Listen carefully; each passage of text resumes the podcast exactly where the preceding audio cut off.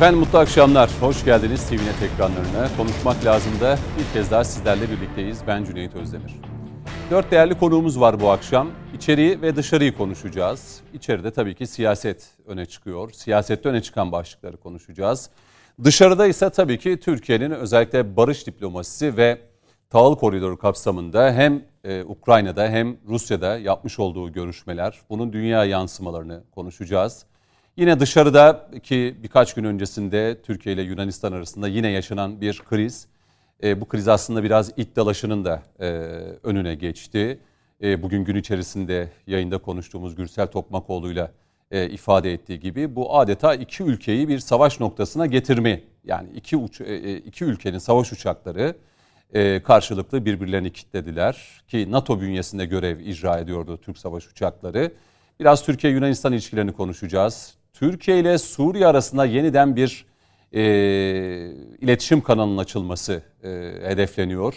Bu kapsamda alt düzeyde gerçekleşen görüşmelerin sonraki adımları ne olacak? Suriye'nin toprak bütünlüğü, Suriye'nin geleceği ve Suriye'ye dönecek olan milyonlarca Suriyeli ile birlikte nasıl bir Suriye bizleri bekliyor olacak? Esed'le görüşecek mi Türkiye? Tüm bu sorular merak ediliyor. İçeride ise Altılı Masa tabii ki. İçeride Altılı Masa birinci turun ilk görüşmelerini tamamladı. Saadet Partisi biliyorsunuz ev sahipliği yapmıştı. İkinci tur görüşmelerinin de Ekim ayında başlayacağı ve Ekim, Kasım, Aralık, Ocak, Şubat, Mart yani Haziran 2023'te seçim gününde yapıldığı takdirde 90 gün kala Altılı Masa'nın bir aday çıkarması tahmin ediliyor Mart ayının sonları itibariyle. Ama bir yandan da erken seçim çağrıları da geliyor. Erken seçim olabileceği yönünde. Bunu konuşacağız.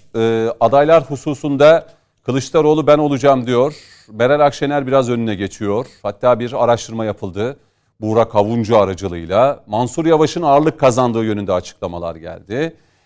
Öztrak'tan Mansur Yavaş ismi ortaya çıkınca Mansur Yavaş Ankara Büyükşehir Belediyesi'nin başarılı bir belediye başkanıdır. Orada kalmalıdır yönünde bir değerlendirme geldi.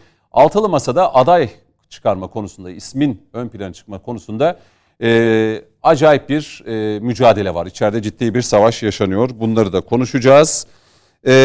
Başka EYT konusu var ama süre yeter mi girebilirsek gireceğiz. Yine notlarım arasına şöyle bir baktığımda evet bu başlıklar üzerinden zaten herhalde programı da tamamlayacağız. İki İstanbul konuğum var stüdyoda. Rahim Er, Türkiye Gazetesi yazarı, aynı zamanda hukukçu. Hoş geldiniz Rahim Bey. Hoş bulduk efendim, sağ olunuz.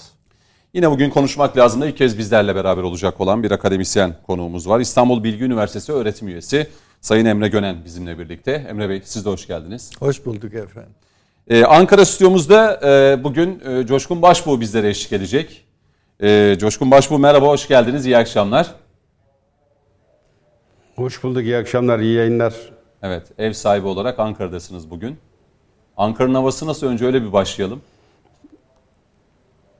Şimdi yağmur başladı. Hı hı. Yani o Ege'nin yağmurlu havasını aratmayan bir hava var. Ama yağmuru da güzel, yazı da güzel, kışı da güzel başkentimiz. Peki. Skype'da da AK Parti MKYK üyesi Emre Cemil Ayvalı bizlere katılıyor. Emre Bey siz de hoş geldiniz yayınımıza. İyi akşamlar. Hoş bulduk. İyi yayınlar Cüneyt Bey. Şimdi Ankara'yı sorunca Emre Bey de İzmir'de. Ben öyle biliyorum. İzmir'de bugün gün içerisinde neler oldu? Vallahi ben de Ankara'dayım. Ha, öyle mi? Toplantımız vardı Coşkun Bey'le beraber. Peki. Ama İzmir ne yazık ki yani bütün uyarılara rağmen. Evet, gördük, görüntüleri gördük. Aynı İstanbul'da gösterilen acziyetin bir benzeri ne yazık ki İzmir'de de oldu. Bu çok sık oluyor. Ama ne yazık ki oralı olmayan hiç en ufak bir utanma duygusu bile yaşamayan bir belediye ve yönetimi söz konusu. Peki. Bu yağmurlar tabii yani İstanbul için de bugün uyarılar yapıldı ama bizim bulunduğumuz lokasyon itibariyle hani o aşırı yağmuru göremedik. Ama gece saatlerine kadar da yine bu uyarı yapılıyor. Buradan biz de sağanak yağışın etkili olacağı bölgelerde yaşayan vatandaşlarımızı uyaralım ve başlayalım. Şimdi erken seçim iddiaları, yani daha doğrusu bu geride bırakacağımız hafta içerisinde AK Parti'de normalde MYK ya da MKYK toplantıları olur. Onun haricinde bir sürpriz toplantı olacağı söylendi. Basın mensupları arasında bu duyuldu. Acaba ne oluyor diye. Sonra akşam saatlerine doğru Ömer Çelik'in kameralar karşısına geçip açıklama yaptığını gördük, duyduk.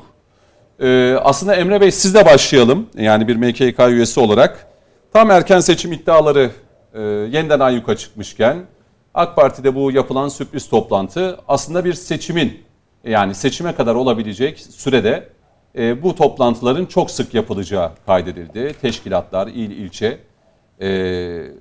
Buradan sözü size vereyim ve seçim zamanında ve gününde yapılacak, değil mi? Artık bu erken seçim iddialarını ortaya atmanın kimseye faydası yok galiba. Şimdi tabii ki de bu hem yeni hükümet sisteminin gereği hem de diğer taraftan Türkiye'nin özellikle son 5 yıla baktığımızda hem batıdaki yönetimlerle de kıyasladığımızda pozitif ayrışan yönü bu. Yönetimde istikrar ve sorunların karşısında yönetim anlayışının, hükümetin çözüm kabiliyetini muhafaza etmesi türlü sınanmalara ve krizlere rağmen. Ancak AK Parti kurulduğu günden bu yana seçimin hemen ertesi günü diğer seçimlere hazırlanma geleneğini kendi kendine artık şiar edilmiş bir parti. Ve özellikle artık seçimler zamanında yapılacak seçimlere de şurada çok bir şey kalmadı. Yani bu işin seçim beyannamesi var, vaatleri var, takvimi var. Yani çok kapsamlı bir süreç bu süreç. Ve özellikle muhalefet erken seçim söylemleriyle kendi tabanını ve altılı ittifakı devamlı konsolide etme çabasına girdi ama bir taraftan da Türkiye'nin meselelerine dair bir tutum ortaya koyamıyor. İşte şu son dönemdeki Suriye, Mısır ve bölgemizde yaşanan gerilimlere bile en ufak bir ses veya bir söz yükseltemedi. Niye? Çünkü burayla alakalı bir gündemi bile söz konusu değil. Ama AK Parti şimdiden artık yavaş yavaş meseleyi tekrar ele alıyor. Hı hı. Burada çok da bir vakit de kalmadı. Bunun planlanması noktasında bir çalışma yürütülüyor ama erken seçim vesaire bu gibi şeyler söz konusu değil. Peki. Bu konuda tabii dezavantajlı oldukları için İstanbul'daki stüdyolarımızdan izniyle uzaktan şu anda bizlere eşlik eden konuklarımıza öncelik söz vermek istiyorum. Coşkun Bey'e de bu etapta bir sözü vereyim. Bu erken seçim tartışmaları artık sonlanmalı diye düşünüyorum. Siz de böyle düşünüyor musunuz? Yoksa bu muhalefet tarafından yine dile getirilir mi? Aslında Cüneyt, yani bu sonlandı da birileri ısrarla gündemde tutmak istiyor. Yoksa devlet bazında çeşitli kademelerde az önce Emre kardeşimin ifade ettiği gibi hem mevcut iktidarımız hem işte Cumhur İttifakı'nın diğer üyelerinde defalarca bu konunun gündemde olmadığı, seçimin zamanında ve vaktinde yapılacağı yönünde çok defa dillendirildi. Fakat maalesef karşıda duymak istemeyen, anlamak istemeyen ve sanki bu ülkenin başka hiçbir sorunu yokmuş gibi evirip çevirip lafı oraya getirmek isteyen bir güruh, bir cenah var.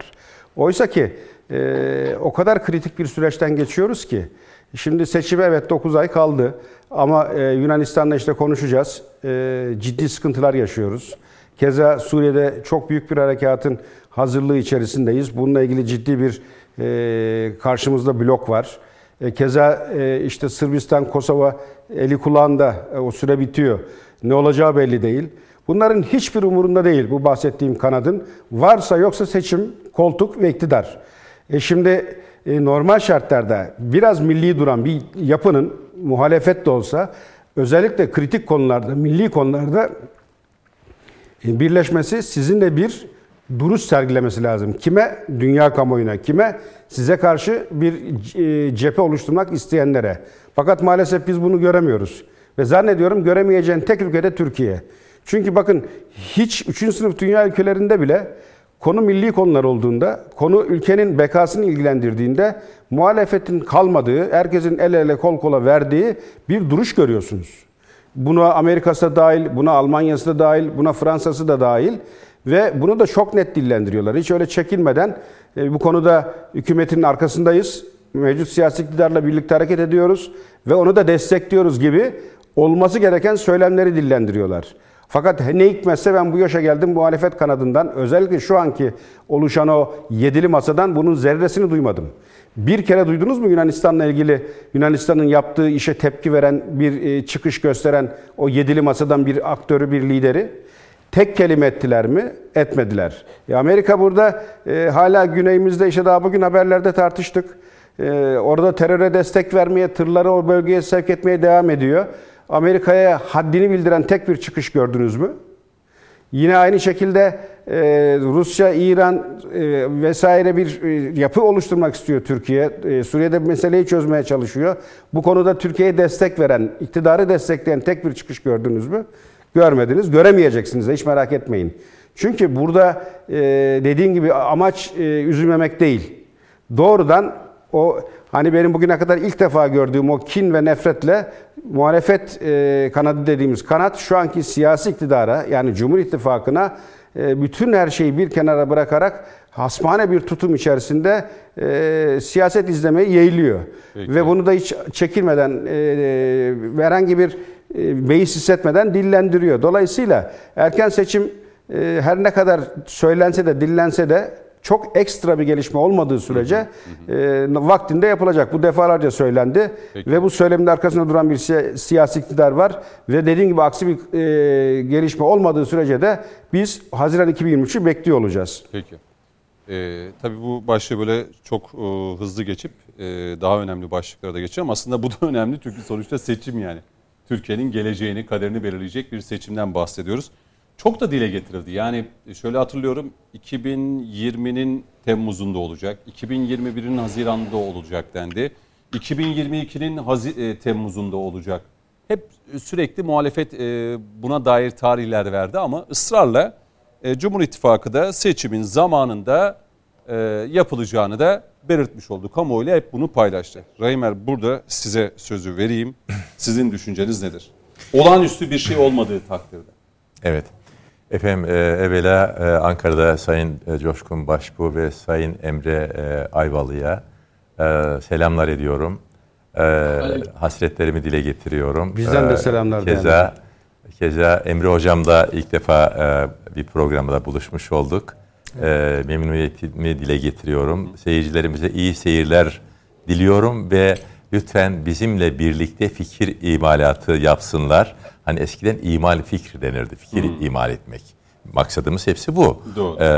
Sonuç itibariyle yumuşak üslupla da söylense, sert üslupla da söylense neticede her birimizin gayemiz bu topraklara, ülkemize hizmet etmektir.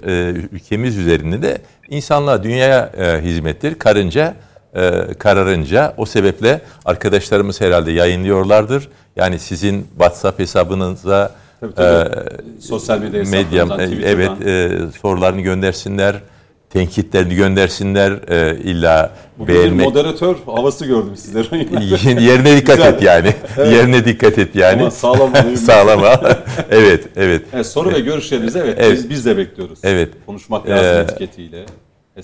Teşekkür ederim bu fırsatı da verdiğiniz için. Efendim şöyle, bu saatten sonra erken seçim sözü etmek abesle iştigaldir. Yani hakikaten bütün samimiyetimizle söylüyoruz.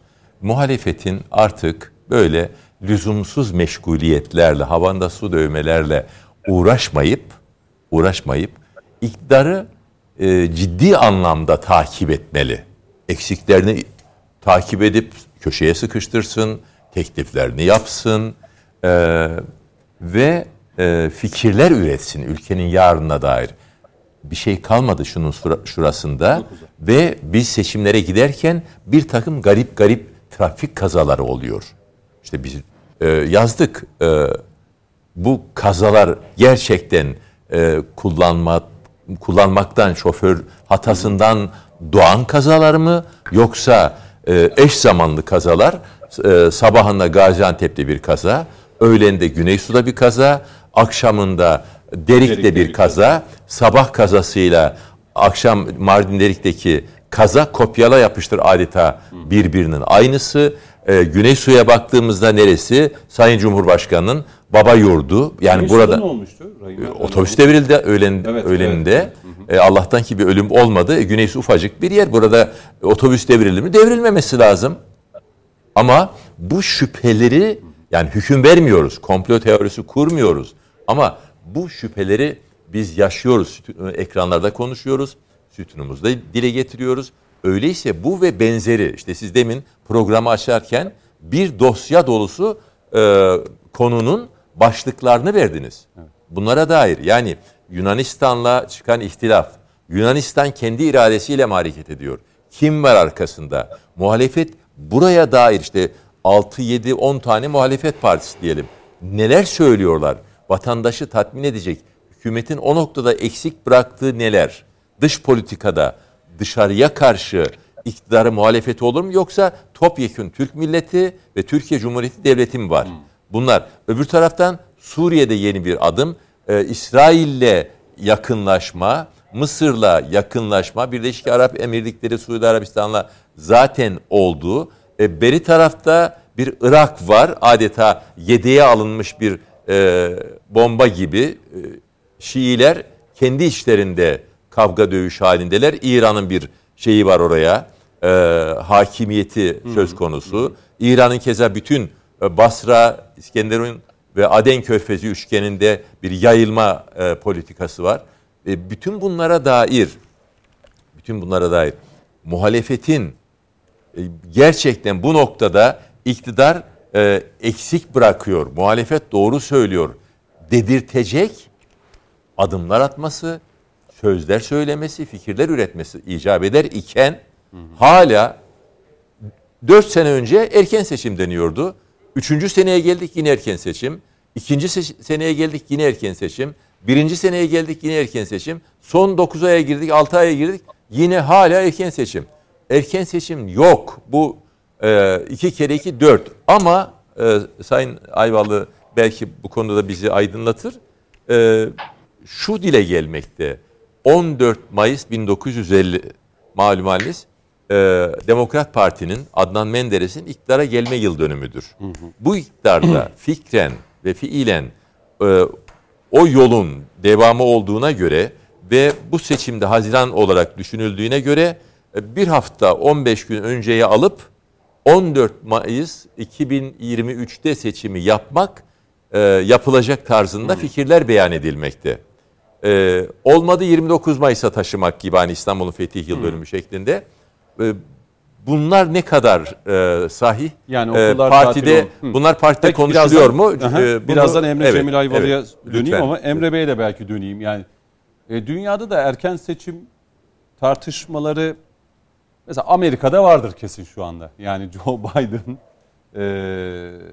Amerika'daki işte bu işi sonuna kadar götürecek mi? Mesela orada da ama olmuyor tabii. Yani bu erken seçim talepleri niye yapılır? Hele Türkiye gibi jeopolitik ve stratejik açıdan 3 kıtanın tam ortasında bulunup küresel ve bölgesel anlamda da büyük sorunların tam da ortasında yani bu yumağın tam da göbeğinde bulunan bir Türkiye'de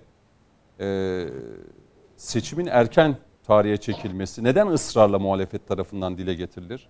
Bu normal karşılanabilir mi?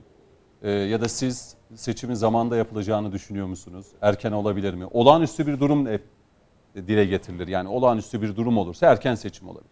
Ne olabilir olağanüstü bir durum? Erken seçimin olabilmesi için. Çok şekilde olağanüstü durumlar tezahür edebilir. İnşallah da etmez. Yani şu anda öyle çok pozitif gelişmeler içinde değil. Ne bölge, ne ülke, ne de dünya. Açık bir savaş var işte kuzeyimizde. Çok açık olmayan başka savaşlar var güneyimizde.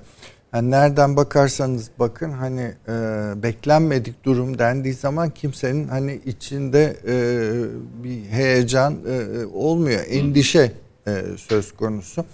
O nedenle bu ekonomik olabilir. Allah korusun bu askeri olabilir. Olabilir. Olabilecek bir takım olağanüstü durumlar nedeniyle erken seçim yapılır veya yapılmaz demenin ben spekülasyon olduğunu düşünüyorum. Şu aşamada öyle bir bilgim de yok. İşte iktidar partisi temsilcileri de bunun katiyen olmayacağını söylüyorlar. Bir dış gözlemci olarak baktığımda şu anda iktidar partisinin ve Cumhurbaşkanlığının erken seçime gitmesinin siyasi anlamda çok büyük bir hata olacağını düşünüyorum. Yani bu tür hatalar yapıldı Türkiye Cumhuriyeti'nde. Yani erken seçime kararı koalisyon hükümeti döneminde DSP, MHP ve ANAP koalisyon hükümeti döneminde işte Kemal Derviş'in şeyleri çok ciddi ekonomik programı uygulanmaya başlandı. Bu programın herhangi bir şekilde meyveleri alınmadan, hatta görülmeden dahi Sayın Bahçeli'nin isteğiyle erken seçime gidildi. Yani o dönemde erken seçime en gidilmeyecek dönemdi. Ve hatırlardadır 2002 Kasım seçimleri olsa gerek. Türkiye'deki müesses partiler neredeyse, terim hoşuma gitmiyor ama neredeyse soykırıma uğradılar. Hiçbiri şeye giremedi. Çöktüler diyelim hocam bari. Ama sandığa gömüldüler. Sandığa gömüldüler de bir daha çıkamadılar. Doğru. ANAP yok oldu, DSP yok oldu, MHP meclise giremedi. Bir önceki seçimde meclis dışında kalmış olan DYP'de Cumhuriyet Halk Partisi, DYP gitti gümbürt diye, Cumhuriyet Halk Partisi girdi ve yeni kurulmuş olan AK Parti %36'ya yakındır. 34 ondan 3 galiba. 34 öyle bir Emre Cemil Ayvalı daha iyi bilir. Oyla salt çoğunluğu sağladı mecliste. Ve çok enteresan bir şekilde AK Parti'nin o dönem iktidarında AK Parti Avrupa Birliği'ne uyum programını bir eline aldı. Türk ekonomisinin ıslahı programını öbür eline aldı ve bunları uyguladı. Ve hatta tavizsiz uyguladı. Hatırlardadır. Ama işte o başarının bütün meyvelerini AK Parti hükümeti ve onun önde gelenleri aldı. Ondan sonra da işte şu anda zannediyorum 20 yıla uzanan bir iktidar sürecine girildi. Şimdi birinin yaptığı hata öbürünün çok işine de yarayabilir. Dolayısıyla geçmişte Türk siyasetinde aslında bunun örnekleri var. Yani var. Şu anki konjonktürde peki muhalefetin normal değil mi? Muhalefetin erken seçim istemesi. Muhalefet her yerde erken seçim ister. Yani bunun ama aday ortada yokken bir şey. Aday çıkar. Şimdi şey örneği vereyim. Mesela bizim seçim tarihimiz böyle iki turlu cumhurbaşkanlığı veya iki turlu meclis şeylerine alışık değiliz. Bilmiyoruz da. Oysa mesela Fransa'da 1959'dan beri adım adım bu sistemi getirdiler. En sondan bir önceki seçimde Nicolas Sarkozy Cumhurbaşkanıydı. Ödü de kopuyordu Sosyalist Parti'den. O dönem IMF'in başında olan Dominique Strauss-Kahn çok da iyi bir ekonomisttir. O aday çıkarsa bütün kamuoyu yoklamalarında Sarkozy kaybediyor görünüyor. İşte bildiğiniz gibi New York'ta büyük bir skandal oldu. Kaldığı otelde odayı temizlemeye gelen hanıma bir taciz, hatta daha ötesi bir tecavüz söz konusu oldu. Yakalandı, tutuklandı.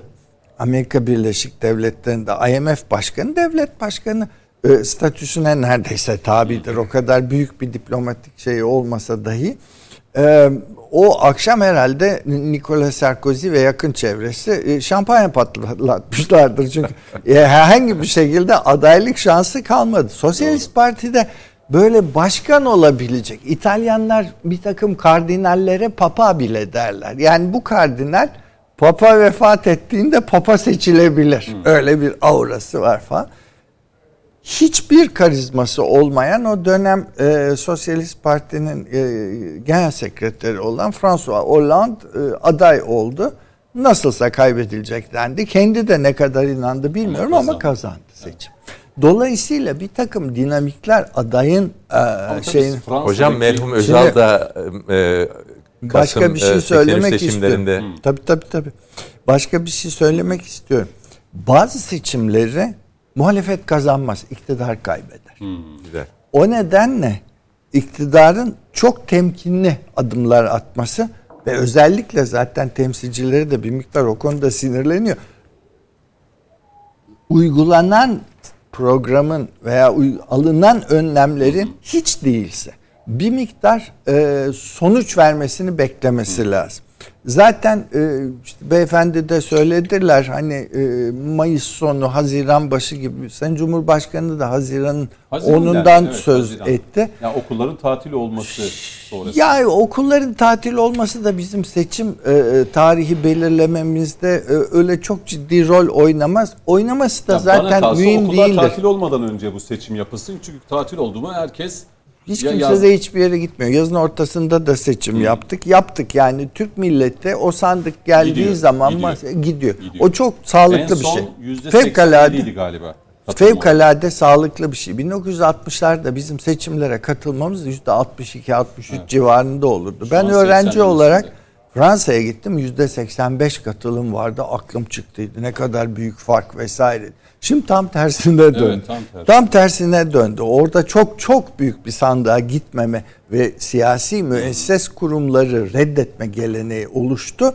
Türkiye'de de tam tersine her seçimde gerçekten çok önemli katılım oluyor. Ve bu katılım bir şekilde kendini sandıkta ifade ediyor. Genellikle Türkiye'deki demokratik işleyişin fazla sandık çerçevesinde ele alındı. Hep söylenir. Yani işte bunun bir miktar daha fazla siyasal ve sosyal hayata yansıması vesaire. Bunların hepsi gelenektir. Yani işte hepinizin belirttiği gibi muhalefetle iktidarın Türkiye'de diyalog geleneği hemen hemen hiç yoktur. Hiçbir zaman olduğunu da hatırlamıyorum. Ama Türkiye Cumhuriyeti kurulmadan önce de Osmanlı'da bir intihabat, bir seçim geleneği var. İstanbul işgal altındayken intihabat seçimler, meclisi mebusan seçimi yapıldı. Yani o sandığın gelmesi de Türkiye'deki Cumhuriyet'in ve demokratik işleyişin olmazsa olmaz. O gün gelir, bugün gelir. Şimdi burada söz konusu olan muhalefetin ne istediği değil, iktidarın ne yapacağı. Çünkü burada kararı iktidar verecek. Özellikle de seçim tarihi itibarıyla şimdi Sayın Cumhurbaşkanı aday olacağını açıkladı. Kaç kere açıkladı. Ama üçüncü adaylı olacak. Dolayısıyla o seçim erkene mi alınır? Erken seçim nedir? 10 gün olursa erken midir? Yani yoksa mesela diyelim 21 Haziran diyelim ki 2023 seçim tarihi. 17 Haziran. 11 Haziran. Mesela o erken seçim mi olur? Mesela. Yok, anayasa şey diyor, 90 gün galiba. Yani orada teknik bir durum var. Belki onu bir bakalım tekrar. Ne kadar süre öne çekilirse erken seçime girer girmez. Şimdi Sayın Cumhurbaşkanı'nın söylediği başka bir şey var. Şubat-Mart aylarında dedi bu uygulanan programın enflasyon üzerindeki önleyici sonuçlarını hissedeceğiz dedi. Şimdi orada bir termin koydu. Yani o hiçbir politikacı ama özellikle Recep Tayyip Erdoğan gibi son derece tecrübeli bir politikacı bedavaya böyle bir tarih vermez. Anlatabiliyor muyum? Yani muhalefet ne olursa olsun en az mahdut yetenekli muhalif siyasetçi bile hani neredeyiz işte Şubat'ta ne oldu, Mart'ta ne bitti filan da. Şimdi bunun da bir şekilde ciddiye alınması gerekiyor bence. Şimdi ben tabii sadece ve sadece bütün bunların dışında bir gözlemci olarak bunları seyrediyorum ve kendime göre de analizler yapıyorum. İktidar şu anda erken seçim kararı alırsa bu siyasi bir hata olur. İktidar büyük siyasi hata olur. Peki. Öyle bir hata yapacaklarını da zannediyorum. Öyle bir ihtimal yok zaten. Cüneyt Bey, ben bir cümle söyleyeceğim. Emre Cemil Ayvalı'ya bir şey soracağım. Bütün masa arkadaşlarım da üzerinde lütfen konuşabilirler. Konuşmayacağım zaten. Tahmin ediyorum. Tarihle alakalı. Bu seçimlerde olmayacaktır. Belki gelecek seçimlerde de olmayabilir ama ileriki zamanlarda e-devlet üzerinden vatandaş seçim verecek ve sandık mandık kalmayacak artık. Elektronik oylama. Elektronik oylama. Yani bu da herhalde e-devlet veya benzer bir şey. Yani şu anki klasik usul ortadan kalkacak herhalde. Orada tartışmalar zannetmiyoruz değil mi hocam? Zannetmiyorum. Hocam zannetmiyorum diyor. Biraz o tartışmaları beraberinde getirir. Yani. Hem tartışmaları beraberinde getirir hem de bazı şeylerin sembolizmi çok önemli.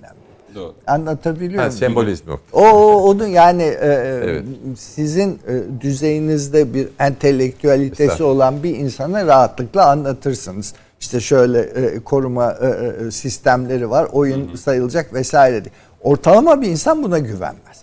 Dolayısıyla o güvenini devam parmak ettirmek. Parmak izi var, göz mercek okuma falan. Hayır, var. Doğru söylüyorsunuz. Evet, uygulanabilir mi? Ben zaten tartışılsın diye söyledim. Var. Evet. Ama muhalefet daha hala mürekkep kullanalım diye. Yani parmak boyansın diye.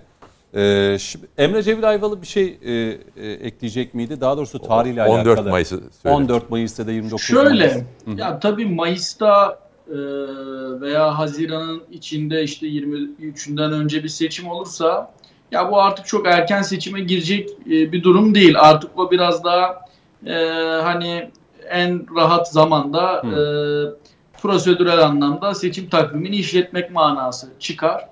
Tabii bu 14 Mayıs veya 29 Mayıs aday gibi olma.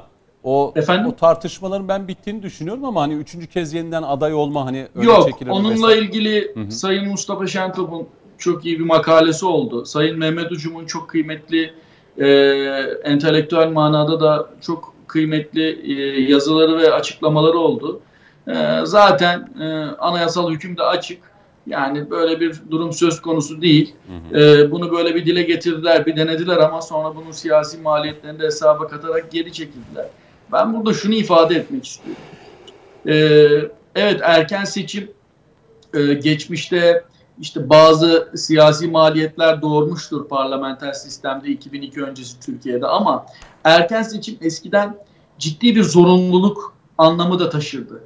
Çünkü artık siz yönetme kapasitenizi, önünüze hangi mükemmel reçete konursa konsun yönetme kapasitesini kaybettiğiniz an, koalisyonu veya işte o hükümet bileşenlerini bir arada tutamadığınız an işte ne oluyor? Bu erken seçim olarak tecelli ediyor. Hı hı. Ama Türkiye'nin son 5 yılda özellikle Batı demokrasilerinden pozitif anlamda ayrışan yanı yönetme kabiliyetinin dışarıdan geçirdiği sınanmalara, ekonomik sınanmalara rağmen kaybetmemesi. Şimdi İsrail 2 yılda 5. kez seçime gidiyor. Avusturya zannediyorum 5 yılda 5 başbakan değiştirdi. İtalya şurada 3 yılda neredeyse 3. başbakanına doğru yol alıyor. Hollanda zaten geçtiğimiz yıla kadar 225 gün hükümet kurmayı denedi ve işte 28 bakanlıkla işi ancak çözebildi. İşte Türkiye'nin 1/4, 5/1 nüfusa sahip ülke. Şimdi bütün bu tablolar ortadayken Türkiye özellikle bu anlamda yönetme kabiliyetini kaybetmeden, yönetimde istikrara zeval getirmeden ne yaptı? Bu sürece kadar ülkeyi getirdi. Bakıyorsunuz muhalefet de konsolide olmak amaçlı işte Cüneyt Bey programın başında açıkladı. Devamlı seçim tarihi verdiler. Hatırlayın ilk ne dediler? DEVA'la gelecek partilerine tuzak kuruluyor. Onlar seçime katılamasın diye hemen erken seçim yapacak dediler. Ya böyle bir şey yok dedik. Ama o meseleyi o gün gündemde kullandılar. Yalanı söylediler. O gün tükettiler, işi bitirdiler. Bugün nedamet getiren yok. Meral Akşener 15 Temmuz'u işaret etti. Başka mevsimleri, başka ayları işaret etti. Niye? Çünkü Türkiye'nin bugününe ve yarına dair ortak bir vizyon ve söylem geliştiremeyenler ne yapıyorlar? Kendi tabanlarını diri tutmak için devamlı bak seçim olacak, az kaldı, ha gayret gibi suni gündemlerle kendi siyasetlerini ayakta tut veya kendi siyasetsizliklerini ayakta tutmaya çalışıyor. Peki. Şimdi buraya bir virgülü koyalım. Cumhur İttifakı'nın ve Sayın Recep Tayyip Erdoğan'ın pozitif anlamda nasıl ayrıştığını çok net ortaya koyuyor. Peki. Erken seçim tartışmaları bence de artık yani şu dakikadan sonra yani şimdi altılı masa bir de yeni seçim geliyor. Kanunu değişti. Cüneyt Bey. Altılı masa bu kadar görüşüyor. Şimdi ikinci tur görüşmeleri devam edecek. Hala aday belirleyememişken kamuoyuyla paylaşılamazken bir erken seçimi yine muhalefet tarafının istemesi bana çok da böyle mantığıma da akla da... Cüneyt Bey, çok özür dilerim. Buyurun. Şöyle sizin dediğinizi destekleyen bir anekdot, yani işte yaşanmış bir olay. Sayın Babacan bir televizyon programında diyorlar ki ya seçim olmalı mı? Hemen diyor, bir dakika bile kaybetmeden diyor. Sonra diyorlar ki peki adayınız kim? Ya şimdi o mesele uzun uzun oturup konuşulması lazım, bugünden yarına belli olmaz diyor. Yani bu muhalefetin içinde bulunduğu acziyeti en ironik biçimde ortaya anekdottu diye düşünüyorum. Tabii bu tür sorularla da işte siyasi öyle cevaplar veriyorlar ki biz de böyle baka kalıyoruz. Ya bir şey diyemiyoruz ya da hafif tebessüm etmek durumunda kalıyoruz. Şimdi Coşkun Başbuğ'la biraz hem içeriği hem dışarıyı konuşacağım dedim. Altılı masaya birazdan geliriz. Ama öncesinde Coşkun Başbuğ, bu konuyla alakalı söyleyeceğiniz bir şey yok diye ben yeni bir konu başlığını açmak istiyorum o yüzden. Yok değil mi? Seçimi söyledik. Yok. Peki. Şimdi gelelim. Hani... Bir tek şunu belki hatırlatmakta fayda var. Benim bildiğim Haziran'da deklar edilen tarihe bayram denk geldiği için belki hani daha öne çekme ihtimali var diye konuşuluyor kulağıma gelen. Ki ben de bunu ihtimal dahilinde duyuyorum. Çünkü Haziran'a zannediyorum o konuşulan tarihe bayram denk geliyor. Benim bildiğim o. Kurban Bayramı'nın denk gelmesi. Peki. Şimdi evet, gelelim, sizle başlayacağım, Ankara-Şam ilişkilerine dair. Geride bıraktığımız hafta içerisinde hem Sayın Cumhurbaşkanı'nın Soçi dönüşü, hem Dışişleri Bakanı Mevlüt Çavuşoğlu'nun açıklamaları, hem MHP lideri Devlet Bahçeli'nin Suriye'nin geleceği konusunda kamuoyuna vermiş olduğu açıklama gözleri bir anda Ankara-Şam hattına çevirdi. Şimdi ne olacak, nasıl adımlar atılacak? Geçtiğimiz hafta bayağı bir tartışması yapıldı ama şunu anlıyoruz ki direkt bu Ankara, yani Sayın Erdoğan'la Esed rejimi arasında bir görüşmenin olmayacağını bize net bir şekilde gösteriyor. Bu mesele nasıl olacak? Yani Ankara-Şam arasında nasıl bir iletişim kanalı kurulacaktır? Suriye'nin geleceği, toprak bütünlüğü, mültecilerin geri dönüşü de dahil olmak üzere bu meseleleri biz Esed'le mi halledeceğiz? 11 yıl öncesine gidelim. Neydik? 11 yıl ön, yani 2011 öncesinde Türkiye-Suriye ilişkilerine baktığımızda Esed'le Sayın Erdoğan arasındaki görüşmeleri hatırlayalım. Ortak basın toplantıları yapılıyordu. Gaziantep'te Bakanlar Kurulu toplanıyordu. Fenerbahçe futbol takımı gitti. Suriye'nin en popüler takımıyla o statta maç yaptı. Bayramlaşmalar. Ortak Bakanlar Kurulu. Işte onu diyorum. Halep'te, Gaziantep'te. Şimdi 2011'den sonra Esed pek çok şeye kulak asmayınca bambaşka bir Suriye'yi gördük ve Türkiye Suriye ilişkileri de nereden nerelere geldi. Şimdi nereye gideceğiz? Coşkun Başbuğ. Şimdi o dediğin süreçte şuradan tamamlayarak başlığa geçeyim. Asi Nehri üzerinde Türkiye-Suriye arasında dostluk barajı diye temel atıldı ya. Yani o kadar olumlu, o kadar iyi adımlar vardı ki. Dostluk barajı diye en son hani ona karar kılmıştık. İşte o tarihten sonra da bir anda özellikle Mart 2011'den sonra da bambaşka bir tablo ortaya çıktı. Ama şunu da belirtmekte fayda var. Bu tablonun mimarı Esed. Dolayısıyla Türkiye durduk yerde bir anda kapıları açtığı, dost olarak ağırladığı ülkeye sırtını dönmedi. Çünkü öylesine gelişmeler yaşandı ki işte burada hani bunları söyleyen ben Ahmet Mehmet değil. Suriye'de yaşayan vatandaşlar, kardeşler, oradaki insanlar bunu anlatıyor.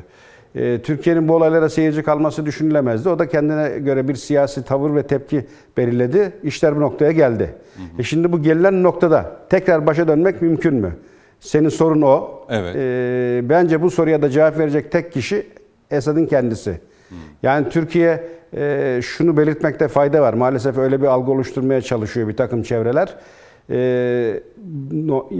Komşularla özellikle ilişkileri normalleştirirken bir siyasi ödün veya kendi çizgisinden bir taviz vermeden bu işi yürütüyor. Türkiye'nin şartları, Türkiye'nin koşulları, Türkiye'nin çizmiş olduğu yol haritası belli. Karşıdan bu yol haritasına uymak kaydıyla adımlar atılıyor. Türkiye de buna elbette dostluk yanlısı bir ülke olarak karşılık veriyor. Yani Birleşik Arap Emirlikleri'nden tutun, işte Suudi Arabistan dahil, Bahreyn dahil, Körfez'deki yeni ilişki ve gelişmeleri böyle okumak lazım. Yoksa bir takım çevrelerin sunmaya çalıştığı gibi öyle dolar karşılığında veya bir takım tavizler karşılığında bu ilişkiler kuruluyor asla değil. Yarın bugün Türkiye'nin gene o belirlemiş olduğu esasların dışına çıkan kim varsa aynı durumla karşılaşması söz konusu. Buna Suriye de dahil. Şimdi Le Figaro çok önemli başlıklar açtı. Almanya keza bizim muhalefetin görmediğini onlar gördü. Türkiye Cumhuriyeti Devleti'nin geldiği noktayı. Ne diyor? Övgüler yağdırıyor ya. Dış siyasette Erdoğan diyor barışçı, yapıcı bir kişi ve siyasetçi olarak kendini dünyaya sunuyor diyor. Aslında Sayın Erdoğan'ın sunduğu portre Türkiye'nin portresi. Ve gene o makalelerde önemli bir vurgu var. Diyor ki normalleşmenin meyvelerini almaya başladı diyor. Kim? Türkiye. Doğru mu? Doğru. İşte bu yeni kurulan siyasi birliktelikler, dostluk adımları böyle okumak lazım. Peki niye bu devletler şimdi bu yolu tercih ettiler? Çünkü malum hani bütün dünyada konuşulan ortak konuşu içte ve dışta herkesin kanaat getirdiği konu şu: artık dünya bir daha geri dönmemek üzere bir yola girmiş durumda ve bütün fay hatları oynadı. Herkes hesabını yeniden yapıyor, taşlar yeniden oturtturuluyor ve bu durumda Türkiye'de tam olayların göbeğinde merkez ülke olarak konumlanıyor. Şimdi bizim yaptığımız bu hesabı, bu öngörüyü diğer devletler de yapıyor diye belirtmiştim. Şüphesiz bu hesabı yapan A'dan Z'ye bütün devletler var, Körfez ülkeleri dahil. Şimdi Suudi Arabistan, Birleşik Arap Emirlikleri hatırlarsan çok enteresan bir küre dansıyla dünya kamuoyunda yer tuttular. Ama çok kısa sürede küre paramparça oldu, küre dağıldı, halay ekibi dağıldı ve bir anda herkes kaderiyle baş başa kaldı. Bu durumda herkesin de yapmış olduğu olay şu: yeniden bir hesap. Nereye oynamalıyız, nasıl pozisyon almalıyız? Şimdi bu durumda ben Birleşik Arap Emirlikleri yerine kendimi koyuyorum. Ne olacağı belirsiz, çöküşün başlangıcında olan Amerika'yla mı iş tutarsın? Yoksa bölgede adım adım ağır ağır gelen ve ipiyle de kuyuya inilen, güvenilir olan, müttefik olan Türkiye ile mi yol alırsın? Bence ikinci şık aklın getirdiği nokta. Onlar da onu tercih ediyor. Şimdi Türkiye'de bana göre siyasette, dış siyasette çok kritik bir yeni döneme evrildi. Ki bunu ben değil, Avrupa'daki o medya söylüyor. Normalleşme dediği zaten işin mantığında bu yatıyor. Ve Türkiye oyunu şöyle kurdu dış diplomaside. Bütün olay, kurgu kavga üstüne kurulu. Kaos, kargaşa, anlaşılamayan, kurulamayan ilişkiler ve bunun üzerinden nemalanan Batı.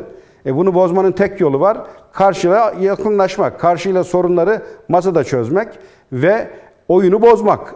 Türkiye bu mantık ve akılla üç başlıklı bir siyaset uygulamaya başladı benim gördüğüm. Bir, ilk yani başlığı Suriye'de bu şeyin içine krizleri girdi. Kesinlikle. Şimdi geliyorum zaten oraya. Birinci başlığımız, hangi ülke olursa olsun krizleri donduralım. Nedir bu? Ermenistan. Evvel yaşanmışlar var. Evet, Ermenistan'ın bize yapmış olduğu katliam ve soykırımlar var. Fakat bu süreci de baltaladığı için argo tabirle dondurulsun ki işte birinci başlık bunu kapsıyor. Ve iki ülke artık konuşabilecek duruma gelsin. İkinci başlığımız ne? Her ülkeye aynı şeyi söylüyoruz. Araya üçüncü bir ülkeyi sokma. Araya aracı koyma. Benle birebir konuş, ne konuşacaksan. Derdin, meselen neyse benle hallet. Evet. Sorunum bensem benle konuş. Oturalım masaya. İkinci başlık bu. Üç, kazan kazan ilkesiyle yeni bir sayfa açalım. Şimdi bakın, biz bu üç başlığı her ülkeye sunduk. Buna Ermenistan da dahil.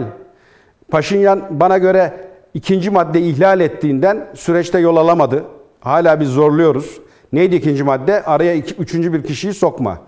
Öylesine girift ilişkiler var ki Ermenistan'da. Oradan sıyrılması gerçekten çok zor.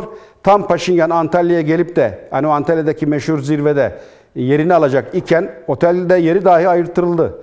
Fakat bir anda gene hani o bildik klasik Ermenistan'a doğru bir takım söylemlerle karşılaştık. Yunanistan'a da aynı başlıkları sunuyoruz ama maalesef Yunanistan o ikinci maddeye bir türlü geçemedi. Şimdi Suriye'de aynı şans ve koşullara sahip. Yani bugün bizim Ukrayna ve Rusya arasında yapmış olduğumuz arabuluculuk görevini bana göre Rusya bir cevabi diplomasi ilişki olarak Suriye ile yapıyor. Suriye ve Türkiye arasında bir arabulucu rolünü üstlenmiş durumda Rusya. Ve diyor ki Rusya, tamam, bütün endişelerini kabul ediyoruz. Bu Suriye'de sana tehdit bir ortam söz konusu ama bunu rejimle birlikte çöz. Biz de dedik ki bu kısır döngüden çıkma adına zaten biz onunla bir şekilde de ilişkiyi sürdürüyoruz. Hangi anlamda? İstihbari anlamda. Ki gerçekten bu böyledir. Yani benim de evvel çalıştığım dönemlerde biz Suriye ile alt planda bir takım bu tür ilişkileri kurduk. İstihbari bilgiler paylaşıldı. Diyorduk ki Adana Mutabakatı kapsamında yapılan toplantılarda senin şu coğrafyalarında, şu bölgelerinde, şu köylerinde bir terörist yapılanma var. Bilgilerde bunlar. Sunuyorduk karşıya gereğini yapsın diye. Ama maalesef biz bugüne kadar bunlardan karşılık alamadık. Verdiğimiz bilgiler hep kağıtta kaldı ve dolayısıyla süreç ilerleyemedi. Ama ona rağmen bu ilişkiyi canlı tutmak isteyen bir Türkiye tablosu var ortada ve bizim bu ilk defa deklar ettiğimiz bir husus değil. Daha önce de biz bunu söyledik. Dedik ki her ne kadar Esed'le görüşülmese de alt planda, altyapıda istihbari anlamda bir ilişkiler var. Bunu Çavuşoğlu bizzat kendisi söyledi aylar öncesinden. Şimdi tekrar yeni bir sayfa açma adına Türkiye bana göre doğru olanı yapıyor ve bir yeni süreci başlatmanın öncüsü olmak istiyor. Fakat düne kadar Esed'le niye görüşmüyoruz kardeşim, komşularla hep sorunlu hale geldik diyenler bugün iş terse dönünce Esed'le niye görüşüyoruz, bu ödün veriyorsunuz, taviz veriyorsunuz gibi başlıklar açıyorlar. Bunun takdirini izleyenlere bırakalım. Şimdi Türkiye Esed'le ve Suriye rejimiyle bir görüşme sağlar elbette ama dediğim gibi bizim esaslarımız doğrultusunda adım atmak kaydıyla. Ben burada Rusya ağırlığını koyarsa bir mesafe kat edeceğimiz inancındayım. Peki. Ama dediğim gibi Rusya ağırlığını koyarsa. Çünkü Rusya'nın buna imkanı var. Ama tabii öylesine karışık, kozmopolit bir bölgedeyiz ki bekleyip göreceğiz. Yani biz şu an bu adımları attık ama daha karşılık verecek, yani olumlu süreç diyeceğimiz bir hamle daha başlamadı. Bir takım konular dillendiriliyor. İşte Özbekistan'da yapılacak toplantıda görüşme olup olmayacağına yönelik. Ama ben şunu da kesinlikle ifade edebilirim. Bu iş başlayacaksa alttan gelerek yukarı doğru şekillenecek diye cümleyi sana devredeyim. Şimdi zaten reklam arasına da gidiyorum. Dönüşte hem Rahim Er hem Emre Bey'in, daha sonra da Emre Cemil Ayvalı'nın bu Ankara-Şam hattında görüşmelerin başlayıp başlamayacağı, nasıl olacak, sorunun çözümü hususunda Esed rejimiyle Türkiye görüşecek mi? 2011 öncesine mi döneceğiz? Bu nasıl olacak? Bunların da cevabını hem Rahim Er'den hem de Emre Gönen'den alacağım reklam dönüşünde. 5-6 dakikalık bir ara. Konuşmak lazım devam ediyor. 4 konuğumuzla birlikte Coşkun Başbuğ, Emre Gönen, Rahim Er ve Emre Cemil Ayvalı bu akşam konuklarımız, değerli izleyenler. Evet, Ankara-Şam hattında neler oluyor? Suriye ile bir diyalog kurmak mümkün olacak mı? Esed ön şartsız Türkiye'ye ne sunacak? Türkiye'nin uzatacağı bu dala nasıl bir karşılık verecek? Bunlar merak ediliyor. İlk bölümde Coşkun Başbuğ'a sözü vermiştik. Oradan Rahim Er'e dönüyorum. Rahim Er'in söyleyecekleri ne olacak Ankara-Şam ilişkilerine dair? Cüneyt Bey, şöyle, Birleşmiş Milletler'in bugün 193 üye devlet var. Hı hı. Bu devletlerden biz şu an, bulunduğumuz an itibariyle 13'üyle ya doğrudan komşuyuz veya bir şekilde münasebetimiz var yahut da onların bu bölgeye girmeleri konusu ile karşı karşıya bulunmaktayız. Şimdi kimler bunlar? Ermenistan, Yunanistan, Rusya, Ukrayna, Irak, İran, Gürcistan, Suriye. Hani Gürcistan'da bir ihtilaf yok ama sayabiliriz. İsrail, Mısır ekleyebiliriz. Mısır, efendim, Suriye, işte Birleşik Arap Emirlikleri, Suudi Arabistan ve bunların Gürcistan hariç şu saydıklarımızın hepsiyle bir şekilde ihtilafımız olduğu, bir kısmıyla düzeldi, bir kısmıyla düzelme yolunda. Libya ile çok farklı bir münasebetimiz var, yakınlığımız var. Birleşmiş Milletler'in meşru hükümet olarak desteklediği tarafı desteklemekteyiz. Veya Birleşmiş Milletler'in meşru olarak gördüğü hükümeti desteklemekteyiz. Sözümü öyle düzelteyim. Beri tarafta birinci bölümde de söyledik. Birleşik Arap Emirlikleri ne ile meşhur olmuştu? 15 Temmuz'a FETÖ'ye destek olmakla, ama Veliaht Prens'in Ankara'ya gelip lisanı haliyle adeta özür dilemesi ve çok ciddi yatırımların olması, ardından Sayın Cumhurbaşkanı'nın oraya gitmesiyle bizim Osmanlı dönemindeki bir nahiyemiz olan Birleşik Arap Emirlikleri ile münasebetler düzeldi. Katar'la münasebetlerimiz Suudi Arabistan'da yine öyle oldu. Suudi Arabistan'la bir kaşıkçı cinayeti, maalesef hadisesi yaşandı ve o da daha sonra düzeldi. Mısır'da seçilmiş Cumhurbaşkanı Muhammed Mursi'ye Genelkurmay Başkanı Abdülfettah Sisi darbe yaptı, arkasına daha doğrusu Batı yaptırdı. Hı hı. Hatta bir şekilde NATO'yu da dahil ettiler bunun içine. Ve Türkiye'de tabii ki elinize sağlık, ne de güzel darbe yaptınız diyecek hali yoktu. Türkiye ile münasebetleri gayet iyi olan bir devletin devlet başkanı, mevcut halkın seçtiği devlet başkanı devrildi ve Türkiye'de tavrını koymuş oldu haklı olarak. Ancak geçen zaman içinde burayla da münasebetler düzeldi. Doğru. Hatta kötü olan dönemde bile bunu gözden kaçırmamak lazım. Mısır, yani Sisi Mısır'ı, halkı tenzih ediyoruz. Sisi Mısır'ı biz nasıl ki Libya ile münhasır ekonomik bölge anlaşması yaptık ve Libya ile denizden sınırdaş olduk, sahildaş olduk. Yunanistan'da bunu Mısır'la tekrarlamak istedi. Fakat Mısır bunu kabul etmedi. İyi ki de kabul etmedi. Kapılar kapanmamış oldu. Bizim uyarılarımız oldu. Sonrasında yani yapacağı anlaşmayla... Elbette yani uyarsak da uyarmasak. Bir anlamda yani, bir kaybol söz konusu olacak. Evet, bazen susmak da uyarmaktır. O sebeple Mısır'la münasebetler iyileşme yolunda. Dışişleri Bakanları seviyesinde görüşmeler oluyor. Bunun ileride daha başka türlü gelişmeler olabilir mi? En azından olamaz deme durumunda değiliz. Zira Mısır bizim imparatorluk döneminde de çok önemli bir parçamız idi. Hatta batıdan gelen birçok yenilikler Mısır üzerinden gelmişti. Biz zannederiz belki Avrupa üzerinden gelmiştir. Mısır dolaşarak gelmiştir. Ayrı bahisler, uzun bahisler. Beri tarafta Mavi Marmara hadisesi. One Minute. Evet, yani şöyle önce One Minute. Alçak koltuk krizi ve Mavi Marmara. Evet, alçak koltuk ve dediğiniz gibi Mavi Marmara. Netanyahu iktidarının zulmü, Filistin'e soykırım uygulaması,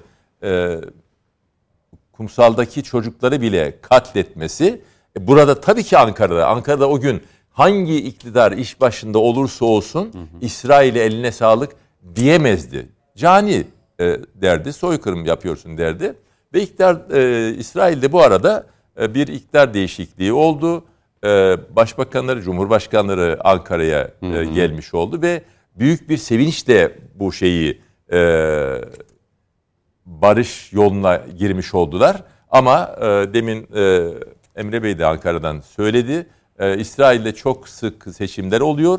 Yeniden seçime gidilecek. Dolayısıyla bu seçime gitme durumunun neticesi bu iyileşme sürecek mi, sürmeyecek mi bilmiyoruz. Yine Irak'a az önce temas etmiş idik.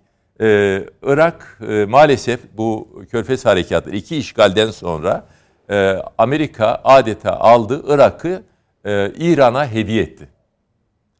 Irak'ta bugün milliyetçi Şiilerle İran yanlısı Şiilerin çatışması mevzu bahis. İnşallah öyle bir şey olmaz. Öbür taraftan bir bölgede Kürt yönetimi var. Ankara'yla şu ara münasebetler iyi. İran'da oldum olası bizim... Ne iyi ne kötü. Yani şöyle Kasr-ı Şirin 1639'dan beri hudutlarımız değişmedi. Güzel. Ne var ki İran sözüne çok da fazla itimat etmediğimiz bir ülkedir. Hiç kusura bakmasınlar. Bunu demek, söylemek zorundayız. 50.000 tane bunun misali var. Sadece komşularımızla alakalı. Şimdi Suriye'ye geliyorum. Portre, Güney Kıbrıs'ı saymıyorum. Peki. Suriye'ye geliyorum. Suriye'ye gelmeden evvel şunu araya sıkıştırmam gerekiyor.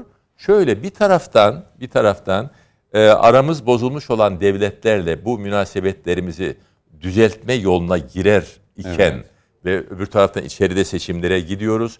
Beri tarafta 2023 Büyük Türkiye hedefimiz var. Artık dikkat edildiği gibi Sayın Cumhurbaşkanı 2023'ün hedefine vardığı düşüncesiyle 2053'ü telaffuz etmeye başladı.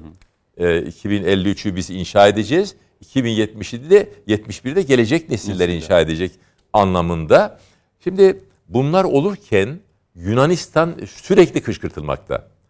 bu tuzağa dikkat etmek lazım. Yani Yunanistan kendi iradesiyle hareket etmiyor. Yunanistan bugün adeta işgal edildi. Ayrıca onu konuşacağım. Konuşacak mıyız? Tamam. Şimdi gelelim Suriye'ye. Az evvel gereksiz, gerek diğer konuşmacı arkadaşlarımızın ifade ettikleri gibi Suriye ile 2011 Arap Baharı adlı aldatmaca o bölgeye gelmeden evvel fevkalede güzel münasebetlerimiz, ilişkilerimiz başlamıştı. Niye? Çünkü daha evvelki her bayramda görülen bir manzaraydı. Tel örgüler var Suriye ile aramızda ve iki tarafta, bir tarafta köyün yarısı bir tarafta kalmış, bir tarafta kalmış, kasabanın yarısı bir tarafta kalmış, bir kısmı Türkiye'de kalmış. Akrabalar, kardeşler, amca çocukları, hala teyze birbirlerine tel örgüler üzerinden hediyeler atıyorlar. Bu ayıplar ortadan kalktı, döşenmiş mayınlar temizlendi ve gidip gelmeler, Coşkun Hoca'nın demin bahsettiği gibi işte ortak baraj temeli atmalar vesaire ve Gaziantep'te, Halep'te Türkiye, Rusya ortak kabine toplantıları. Türkiye, vaziyet böyleydi. Ama beri taraftan geldiğimizde Hafız Esad, Rusya'nın Sovyet Sosyalist Cumhuriyetleri Birliği'nin desteğiyle 1970'te bir darbeyle iş başına geldi, 70'in başında. Ve o günden itibaren 2011'e kadar, hadiselerin başladığı zamana kadar ne yapar? 41 yıl değil mi? 41 yıl boyunca %9'luk bir nusayri azınlık kalan %89'a zulmetti. Nefes aldırtmadı. Mesela Kürtlere nüfus kağıdı vermedi. Evet. Yani böylesine bir insanlık dışı uygulama ve bir istihbarat devleti. Ya aslında o 2011'deki sürece gelmeden önce Sayın Cumhurbaşkanı Türkiye bu konuda Esed'i, Şam'ı çok uyardı. Oraya geliyorum. Şimdi bu yani aslında bu fotoğrafı çizmeniz çok önemli ama şimdi bugüne bakmak lazım. İşte oradan buraya geliyorum ama bunlardan bahsetmeden şimdi her seyircimiz süre açısından diyorum o yüzden haklısınız, yani. Siz de haklısınız tabii. Diğer başlıklara da geçeceğiz. Evet. Şimdi Arap Baharı gelip de demokrasi vaadi, hürriyet vaadi olunca bu defa o 41 yıldır zulüm çeken insanlar, gençler sokağa döküldüler. O sokağa dökülmeler üzerine Beşar Esad kendi öz halkına bu defa bombalar yağdırmaya başladı. Misket bombaları varıncaya kadar. Sivil, çocuk, katliam. Tabii Türkiye'de burada öbür taraftan sınırlarımıza milyonlar yığılmaya başladı. Hangi devlet Türkiye'nin yerinde olsa evvela ikaz eder, evvela nasihat verir. Bizim Dışişleri Bakanı, sonradan Başbakan Ahmet Davutoğlu defalarca gitti, defalarca anlattı. 7 saat süren konuşmalar oldu ama Beşar Esad Nuh dedi, peygamber demedi. Böylece 4 milyon Suriyeli Türkiye'ye yığılmış oldu. Türkiye'de Birleşmiş Milletler üyesi bir devlet olmak itibariyle kapılarını açmak mecburiyetindeydi. Doğru. Bir de işin bu tarafı var. Olan biten gelişmeleri biliyoruz. Şimdi ne oldu? Böylece 20 milyonluk, 19 milyonluk Suriye'nin 10 milyonu ülkeyi terk ettiler. 4 milyon Türkiye'ye geldi, Lübnan'a gitti, Ürdün'e gitti, Mısır'a gitti, Suudi Arabistan, Irak'a gitti, Avrupa ülkelerine gitti, denizlerde boğuldular, Akdeniz adeta mezarları oldu ve seçimler yapılmamış, 2011'den beri meşruiyeti artık tartışılan bir idare ama buna rağmen Rusya'nın destek verdiği bir Beşar Esad, ben yine aynı sözü tekrar edeceğim. Geçen gün bir kanalda bir değerli konuşmacı bize iştirak etmedi ama etmek mecburiyetine değil. Şunu diyoruz, Suriye'yi Rusya genel valiliği haline getirdi. Beşar Esad da Suriye genel valisi bugün. Şimdi Sayın Dışişleri Bakanımız geçen gün Sırbistan'daki bağlantısızlar toplantısında Suriye Dışişleri Bakanı'yla bir merhaba diyecek, mealen söylüyorum, kadar bir araya geldiklerini ifade etti. Bu neden önemli. Neden dikkat çekici? Zira daha evvelki benzer toplantılarda göz göze gelmemek, yan yana gelmemek, aynı fotoğraf karesine düşmemek gayreti var iken bu defa böyle oldu. Daha evvelini biliyoruz. O nedir?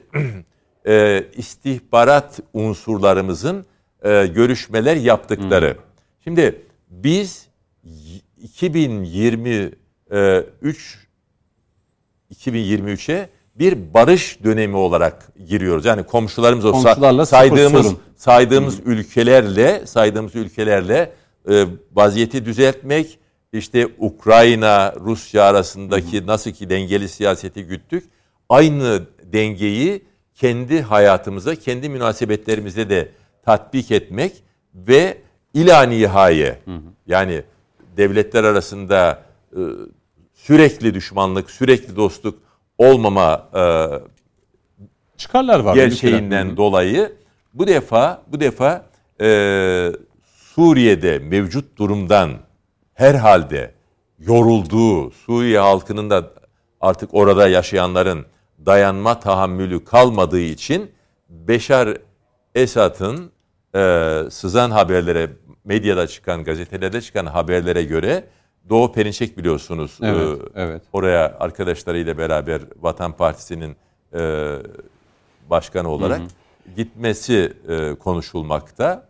Ve diyor ki Sayın Perinçek, bize gelen haberlerde şartsız masaya oturmaya hazır olduklarını beyan ediyorlar. Türkiye'ye karşı. Şimdi tabii ki ilk anda, daha birinci saatte Beşar Esad bir tarafta, Sayın Erdoğan tarzı olmayacak, bir masa olmayacak. Bu gelişmelerle olacaktır. Bu gelişmelerde Putin'in tavrı, Moskova'nın tavrı ne olacaktır çok önemli. Keza Fırat'ın doğusunda terör örgütüne her türlü desteği veren, bütün askeri unsurları onlara tahsis eden Beyaz Saray'ın, Washington'ın tavrı ne olacaktır bu gelişmeler karşısında? Bunlar çok önemli. Sonuca tesir edeceklerdir. İsrail'deki bu seçimler sonrası durum ne olacak? Buraya bir yansıması olacak mıdır? Netice yani itibariyle... Bu meselede Ankara'nın adım atmasını olumlu buluyorsunuz. Yani elbette ki. Yani bu meseleyi Putin'in... bitirmenizi isteyeceğim bir cümleyle. Hemen çünkü bayağı bir süre verdim. Emre Bey'e döneceğim. Putin bir cümle sarf etti. Soçi dönüşü rejimle görüşmek. Rejimle görüşmek lazım. Şimdi bizim ne diyeceğimiz zaten belli. Bunu Sayın Dışişleri Bakanımız ifade etti. Nedir o? Muhalefetle anlaş. Suriye yani bizim Suriye'ye söyleyeceğimiz budur. Son cümle şu olsun. Tabii. Biz Anadolu dediğimizde, ama çok önemli bir cümle söylüyorum. Biz bugün Anadolu dediğimizde bildiğimiz Anadolu'muzu anlıyoruz. Halbuki dedelerimiz Anadolu dediğinde o günkü bu coğrafyada Suriye, yani o günkü Suriye, bugünkü Filistin, İsrail, Ürdün, Lübnan, Suriye'nin kendisi, Irak'ın bir kısmı, bütün bunların hepsi Anadolu'ydu. Peki. Şimdi Emre Bey'e döneyim. Osmanlı'nın Anadolu'su Malatya'da biterdi. Osmanlı'nın Anadolu'su Malatya'da biterdi. Ondan sonra bölgelerin isimleri değişikti. Arap Yarımadası Osmanlı toprağıydı tabii. Mısır'a kadar, Sudan'a kadar. Ama oraya Anadolu falan demezdi. Hocam bu dediklerimi şimdi, ben vesikalarını getirebilirim. Vesikalarınızı o başka bir tartışma olur. Hiç oraya girmeyelim. Gelelim Ankara Şam hattına Emre Hocam. Olur ama tehlikeli bir şey yapıyoruz. Yani biz bu bölgenin asıl sahibiyiz havasını veriyoruz. Elbette öyleyiz hocam. Elbette öyleyiz. Bunu yani kimseye yutturamazsınız. Anlatabiliyor muyum? Yutturma yani gibi gayretimiz yok. Niyetimiz de yok hocam. Bunları böyle tekrarlarsak bu şekilde... Özellikle eskiden Türkiye'de iç siyasette konuşulanları kimse merak etmezdi. Kendi kendimize yaşardık. Dış dünyayla ilişkilerimiz fevkalade kısıtlıydı. Zaten böyle bir medya da yoktu. Böyle bir küreselleşme de medya düzeyinde ve istihbarat düzeyinde pek yoktu. Türkiye'nin ne söylediği de nihayetinde çok önemli değildi. 1994'te ciddi bir kriz yaşadı ekonomi. Aynı dönemde Meksika'da çok ciddi bir kriz yaşadı. Ekonomik anlamda. Meksika krizi üzerine belki 800 tane makale vardı. Türkiye'nin yaşamış olduğu Tansu Hanım'ın dönemindeki kriz üzerine ben hatırlamıyorum 2 tane makale olsun uluslararası düzeyde. Türkiye bunu çoktan aştı. Türkiye'nin iç siyasetinde konuşulan, yapılan, edilen, ima edilen şeyler bugün olduğu gibi Avrupa Birliği'nde, Amerika Birleşik Devletleri'nde ve işte demokratik dünya dediğimiz ülkelerde dikkatle takip ediliyor. Dolayısıyla 1945'ten beri Birleşmiş Milletler üyesi ülkeler diğer bütün üye ülkelerin toprak bütünlüğünü tanıyarak Birleşmiş Milletler'e üye oluyorlar. 3. Dünya Savaşı'nı da bir şekilde böyle atlattık. Soğuk Savaş dönemiyle bugünün arasında çok önemli bir fark var. Bütün konuşmacılar da zaten ondan dem vurdu. Eski o bloklar dediğimiz siyaset bugün geçerli değil. Bloklar var, hala var işte. NATO var ama 1991'e kadar dünya 2 bloktu. Bir de Çin artık iyice ayrılmıştı Sovyet bloğundan. Bunlar kendi içlerinde tutarlı bloklardı. Ve atacağınız adımlar katiyen bu blokların temel yaşam biçimlerini ve var olma biçimlerini tehdit edecek düzeyde olamıyordu. Çekoslovakya bunu yaptı, Macaristan bunu yaptı, Polonya 1980'lerde Solidarnoş'la yaptı. Hepsini bir şekilde zor kullanarak bastırdılar. Aynı şekilde dünyanın başka ülkelerinde seçimle dahi olsa Şili'de olduğu gibi sosyalist iktidarların başa gelmesi de gene zor kullanarak engelleniyor. Bu blok politikası artık yok. Şimdi blok politikaları bir miktar daha ciddi istikrar sağlar. Önünüzü daha rahat görürsünüz. Neler yapabileceğiniz, daha da önemlisi neler yapamayacağınız asıl ortaya çıkar. Şimdilerde bu blok politikasının dışında çok kutuplu ve ülkelerin kendi başlarına bazen beklenmedik koalisyonlar kurup bazı olayları... Hocam ben araya girmiyorum sözünüz yani bütün bozulmasın diye. Yok. Ve sözümü bölüyorsunuz şu anda. Bilmem farkında mısınız? Ama bitince Cüneyt Bey müsaade edin birkaç cümle cevap vereceğim. Tamam. Ben size cevap verecek bir şey söylemiyorum. Kendi analizimi yapıyorum ama o zaten baştan, benim analizim... Hocam baştan söylediniz. Bir saniyenizi rica edeceğim, sizi sabırla dinledim. Şimdi bütün bu anlattığınız ve deskriptif olan işlerin neden bu hale geldiğini anlamaya çalışmak da benim görevim, benim mesleğim. Anlatabiliyor muyum? Yani olanlar bitenler ve Türkiye doğru yapıyor şeklinde bir yaklaşım en tabii hakkınız. Ama Türkiye'de bugün bu bölgedeki aktörlerden sadece bir tanesi. Ve dünya Türkiye'nin üzerinde dönmüyor. Dönüyor gibi hissediyoruz. Çok daha başka dinamikler var ve bunlara çok dikkat etmek lazım. Yani Türkiye Amerika Birleşik Devletleri'nin alternatifi değil. Çünkü Amerika Birleşik Devletleri dünyada ve bunu tek başına yapabilen yegane ülke, yaptığı hataların bedelini ödemeyen. Attığı adımlar yüzünden Orta Doğu'da devlet yapısı kalmadı. Irak mahvoldu, Suriye diye bir şey kalmadı. Yemen insanlık için büyük bir utanç olarak bir safari gibi insanların öldürüldüğü bir bölge olarak duruyor. İran'ı bir şekilde parantez içine almak istedi Amerika Birleşik Devletleri. İran'ın başında 2 büyük dert vardı. Biri Saddam Hüseyin. Bir diğeri de Afganistan'daki Taliban rejimiydi. Oradaki Şii nüfusu İran desteklemeye çalışıyor. Ne oldu? Amerika Birleşik Devletleri önce Afganistan'a saldırdı, Taliban'ı yok etti. İran derin bir nefes aldı. Daha sonra Irak'a saldırdı, Irak'ı mahvetti. Ondan sonra İran Orta Doğu sahnesine çıktı. Şimdi bu analizi yapıp da Amerika Birleşik Devletleri'ne ya arkadaş senin... Attığın adım, güya Irak'ta kitle imha silahları vardı, hiçbir şey çıkmadı.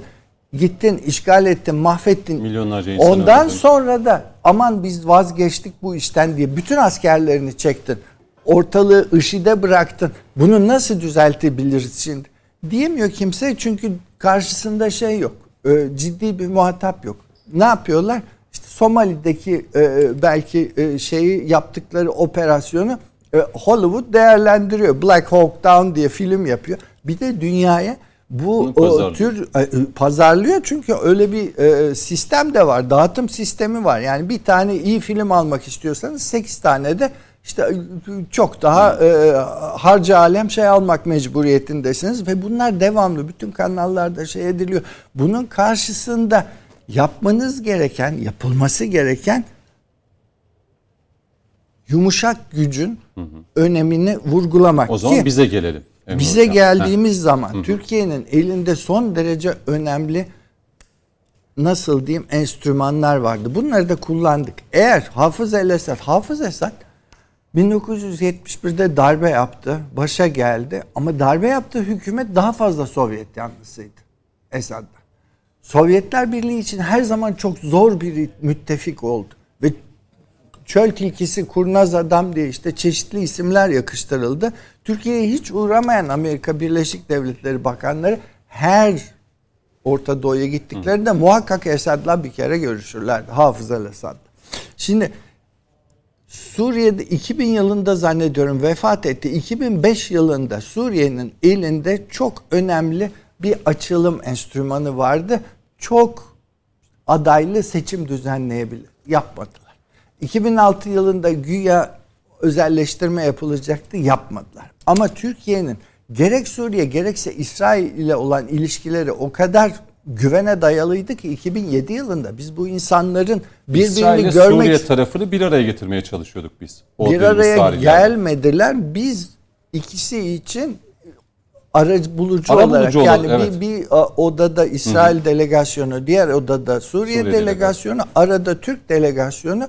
Bunu yani tarihte yapabilen çok fazla ülke yoktur. Ama asıl yaptığımız şey, eğer bu gelişmeler olmasaydı 2011 yılında Türkiye, Suriye, Lübnan ve Ürdün'le bölgede bir serbest ticaret bölgesi kuracaktı ve bölgenin makus talihi değişecekti. Yani daha biraz evvel söylendi, hangi katılımcı söyledi hatırlamıyorum ama Halep'ten Gaziantep'e, Gaziantep'te İmam Çağdaş vardır, herkes bilir o meşhur şey. Ben gidip sorduydum arttı mı şey diye. Ben dedi hafta sonları 200 kuver açardım dedi adamın kendisi. Şimdi 500 kuver açıyorum, yetmiyor dedi. Korkunç bir tahaccüm başladı. Ondan da rahatsız oldular. Herkes Türkiye'deki doktorlara geliyor. Suriye'den akın. Siz söylediniz galiba, sınır Türkiye-Suriye sınırı oradaki ailelerin ve bölgenin tam ortasından geçti. Bir tarafta Cizre var, öbür tarafta Kobani var. Bu insanlar aynı halkın akrabalar, şunlar bunlar. Bunlar açıldı. Bir anda bütün bunlar yapılabilir oldu. Fakat bazı rejimler reforme olamıyor. Olmuyor. Yani Beşar Esad bu işin nereye gittiğini görünce zaten onun da tek başına bu iktidarı elinde tuttuğu falan söz konusu değil. Orada bir Nusayri Bağız ekibi var. O şey diyor. Şimdi durumdan rahatsızlık duyanlar oldu. Yani bu muhaberat devleti orası. Yani her şey devletin müsaadesine ama otoyollar da öyle. Efendim yapılacak yatırımlar da öyle. Tamamen oligarşik bir yapı kurulmuş ve bu oligarşi de kendi ordusuyla bunu konsolide ediyor. İç savaş başladığından beri 11 yıldır da Esed o koltukta Şam'da duruyor. İç savaş başladı, iç savaşı kaybediyordu. İç savaşı kaybediyordu. 2013 yılında kendi halkı üzerine kimyevi bombalar atmaya başladı. Bomba attı derken helikopterden varilden atıyorlar. Yani bu tamamen sivil halkı yıldırmaya ve öldürmeye yönelik ve bunun karşılığında 3 silahlı kuvvet, hava kuvvetleri işbirliği yaptı. Jetler apronda bekliyordu. Fransız hava kuvvetleri, Türk hava kuvvetleri, Amerika Birleşik Devletleri hava kuvvetleri. O aşamada eğer bir müdahale yapılabilseydi... Esed. Rusya girmeyecekti işin içine. Yani Rusya Tartus'u tutup bu işe müdahil olmayacak. Barack Obama çıktı. Ben buradan da cezalandıracağım. Bu iş cezasız kalmayacak. Ama bunu yapmadan evvel kongreye soracağım dedi. O an itibariyle İran'daki hükümette Rusya'daki iktidarda Amerika Birleşik Devletleri'nin bu işe girmeyeceğini anladılar ve ondan sonra Suriye'de Esad'ın bir ara kullanabileceği muharip 20 bin askeri bile ancak kalmıştı. Fakat büyük ölçüde İranlı subaylar ve milisler, çoğu üniformasız ve Rus Hava Kuvvetleri işin içine girdi. İşin içine girdikten sonra şu an itibariyle rejimi bir şekilde zombi gibi de olsa ayakta tuttular. Şimdi o rejimle biz konuşacağız. 11 yıldır ayakta tutuldu. Ve tutuldu, gidiyordu, gidemedi. Şimdi siyasi çözümden bahsediyor. Bu kadar insan Suriye'yi boşaltmışken, dışarıya göçmüşken, bu kadar insan ölmüşken siyasi çözüm olabilecek mi? Bir anayasa komitesi var. Daha bir madde bile yazamadı. Ve tüm bunların ışığı çerçevesinde Türkiye ve Suriye arasında 2011 öncesi demeyelim ama yine sorun yaşadığımız ülkelerle bir kanal açılabilir mi? İşte. Suriye bunu Esad ister mi? Esad'ın ne isteyeceği bence burada çok Rusya'nın da önemli değil. Çünkü onun varlığı, ayakta durabilmesi, hayatiyetinin devam ettirebilmesi sadece ve sadece İran ve Rusya'ya bağlı. Esasen Rusya'ya, önde görünen Rusya. Resmi olarak oraya askerlerini gönderen, uçaklarını gönderen Rusya. Ama çok büyük bir İranlı milis ağırlığı var. Bir de bunlar tabii kurt politikacılar, yani halkına hesap veren politikacılar değil bunlar. Biz demokratik anlamda seçilmiş iktidarların neler yapabileceğini, neler yapması gerektiğini tartışıyoruz. İşte muhalefeti beğenmiyoruz, ediyoruz falan. Orada öyle bir şey yok. Orada iktidardan düştüğü an mahvolacak bir klik var ve onlar bunu yaşamamak için bir anlamda ölüm kalım savaşı veriyorlar. Ne yaptı Esad? Türkiye'nin sırt çevirdiğini görünce o bölgeyi boşalttı. Suriye ordusu Türkiye sınırını boşalttı. Güle oynaya PKK o sınıra geldi. Doğru. Bir kurşun atmadan bütün sınırı ve bütün o bölgeyi ele geçirdiler. Kendi vatandaşlarının o bölgeden atılması pahasına. Çünkü kendisi de daha önce Kürt nüfusu o bölgeden sürmüştü. Kamışlı dışında pek kimse kalmamıştı orada. Şimdi siz bunların hiçbirini yapamazsınız. Siz demokratik bir ülkesiniz. Yani askerinizi yurt dışına göndermek için efendicime söyleyeyim bu tür bir operasyon yapmak için veya bu insanlarla oturup konuşup da onlara çözüm önermek için herhangi bir şekilde mücehhez değilsiniz. Siz halkınıza hesap veriyorsunuz. Hafız Esad'dan sonra Suriye'de bu son iç savaşta Beşar ve avanesi yeni bir şey çıkardı. Suriye'de herkes gayrimenkullerini deklare etmek zorunda. Yeniden dedi. Herkes evini, barkını bırakıp kaçmış gitmiş. Suriye nüfusunun yarısı yerinden yurdundan oldu. Yarısı. Bunu yapmayanların malları müsaade edildi. Ondan sonra... Ama bu sefer güvence ve garantiyi veriyor. Kim veriyor? Söylenen o, Esad. Ama şimdi buna güvenerek Türkiye'deki 3,5 milyon nüfusu nasıl gönderirsiniz? Gönderebilir misiniz? Bu insani bir sorun. Yani mesela bunun üzerinde büyük tartışma var. Muhalefet davul zurnayla göndeririz diyor. Hangi davul hangi zurna nasıl gönderirsiniz? Yapamayacağınız şeyleri önermek fevkalade tehlikeli olabilir. Çünkü bu eninde sonunda insani bir sorundur. Türkiye'de tam sorun çözülmeden asla ülkemizde barındırdığımız Suriyelilerin oraya gönderilmeyeceğini, daha doğrusu aslında gönderilecek ama bizim oluşturduğumuz güvenli alan. Şimdi siz bu sürecin hızlı ilerleyeceğini düşünüyor musunuz? Sizden sonra yok. Bu sürecin hızlı ilerleyeceğini düşünüyor musunuz? Hiç düşünmüyorum. Yani yürekten söylüyorum. Bu sürecin şu anda anlatıldığı gibi ilerleyebileceği konusunda fevkalade derin şüphelerim var. Biz ne diyoruz? 30 kilometrelik bir güvenli bölge hazırlayacağız. Orayı imar edeceğiz gerekiyorsa ve insanlar oraya gidecek, oturacak. Şimdi Edirne ve Kırklareli'nde 30 kilometrelik bir bant hazırlıyoruz. İstanbul nüfusunun bir kısmını oraya yerleştireceğiz deseniz, yani böyle bir şey zaten mümkün değil. Ama o insanlar orada ne yapacak, ne yiyecek, ne içecek, hangi toprağı çalıştıracak, hangi güvenceyi ne kadar verebileceğiz? Yani bunlar güzel düşünceler. Muhtemelen muhtemelen, tabii bilmediğim için şey edemiyorum. Tabii muhtemelen de bir şekilde bunlar pazarlık pozisyonları. Müzakere pozisyonları. Şimdi şöyle yapalım o zaman, Emre Cemil Ayvalı'ya döneyim. Cüneyt Bey, vereceğim süre. Hocama cevap vermek amacıyla mı? Yok yok. Yani çok kısa. Emre Bey'den de özür diliyorum. Çok bekledi Emre Bey. Çok kısa ama. Çok çok kısa. Tamam. Tabii. Emre Bey lütfen kusura bakmayın. Şimdi şöyle bir olur ki sözlerimizde bir yanlış anlaşılma da olmuş olabilir. Şimdi bir maddeyi şöyle tavsiye etmem, düzeltmem lazım. Evet. Bugünkü Suriye, Anadolu dendiğinde bugünkü Suriye'de buna dahildi. Bunun ispatı da misak-ı millidir. Eğer Anadolu Malatya'da bitseydi misak-ı milli olmazdı. Osmanlı Anadolu'su. Osmanlı misak-ı milli değil. Milli mücadeleden misak-ı milli ne zaman yapıldı hocam? Ne zaman yapıldı misak-ı milli? Osmanlı 1920'de yapılmadı mı? İşgal edilmişti. Birinci yerine işgal bir tarafa. Son Meclis-i Mebusan yapmadı mı misak-ı milli? Misak-ı milli sınırlarında Musul'da vardı. Sonra Mustafa Kemal'in kendi lafı vardır. Misak-ı milli alabileceğiniz, kontrol edebileceğiniz kadardır.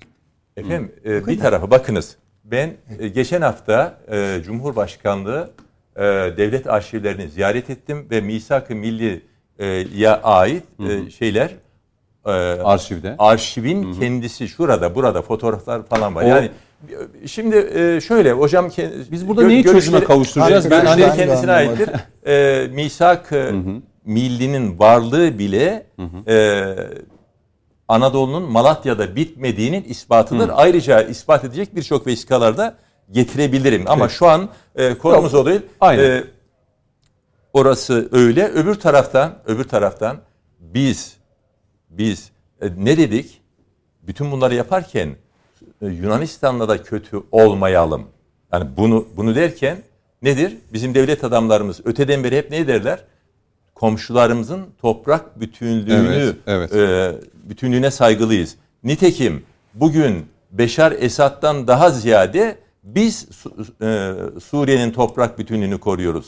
Irak'tan daha ziyade biz Irak'ın toprak bütünlüğünü koruyoruz. Yani Birleşmiş Milletler'e üye devletler o gün yapılan anlaşmalarla hangi hudutlarda iseler onu elbette tanıyoruz ve itibar ediyoruz. Ancak bizim tarih hafızamızı, tarih şuurumuzu da hafızamızı kaybetmememiz, tarih şuurumuzu da geliştirmemiz lazım.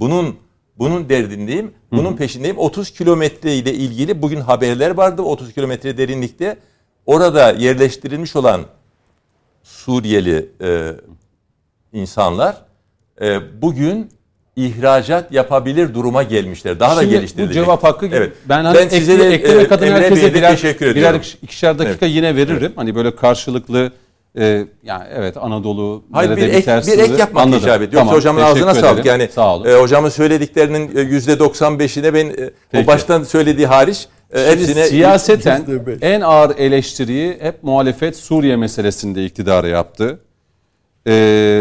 Mesela muhalefet hep ne diyordu? Hatta CHP Genel Başkanı işte biz gidelim, gerekirse biz görüşelim şu anda.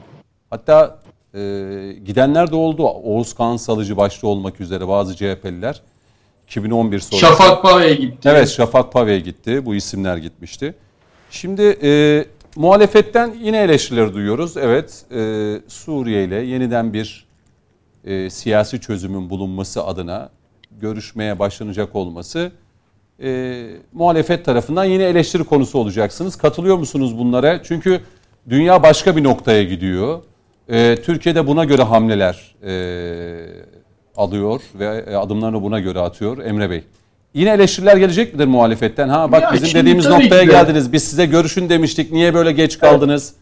Davul zurnayla bizi uğurlayacağız gibi biliyorsunuz Suriye meselesini çözebilmek adına hep içeriye bu mesajlar verildi.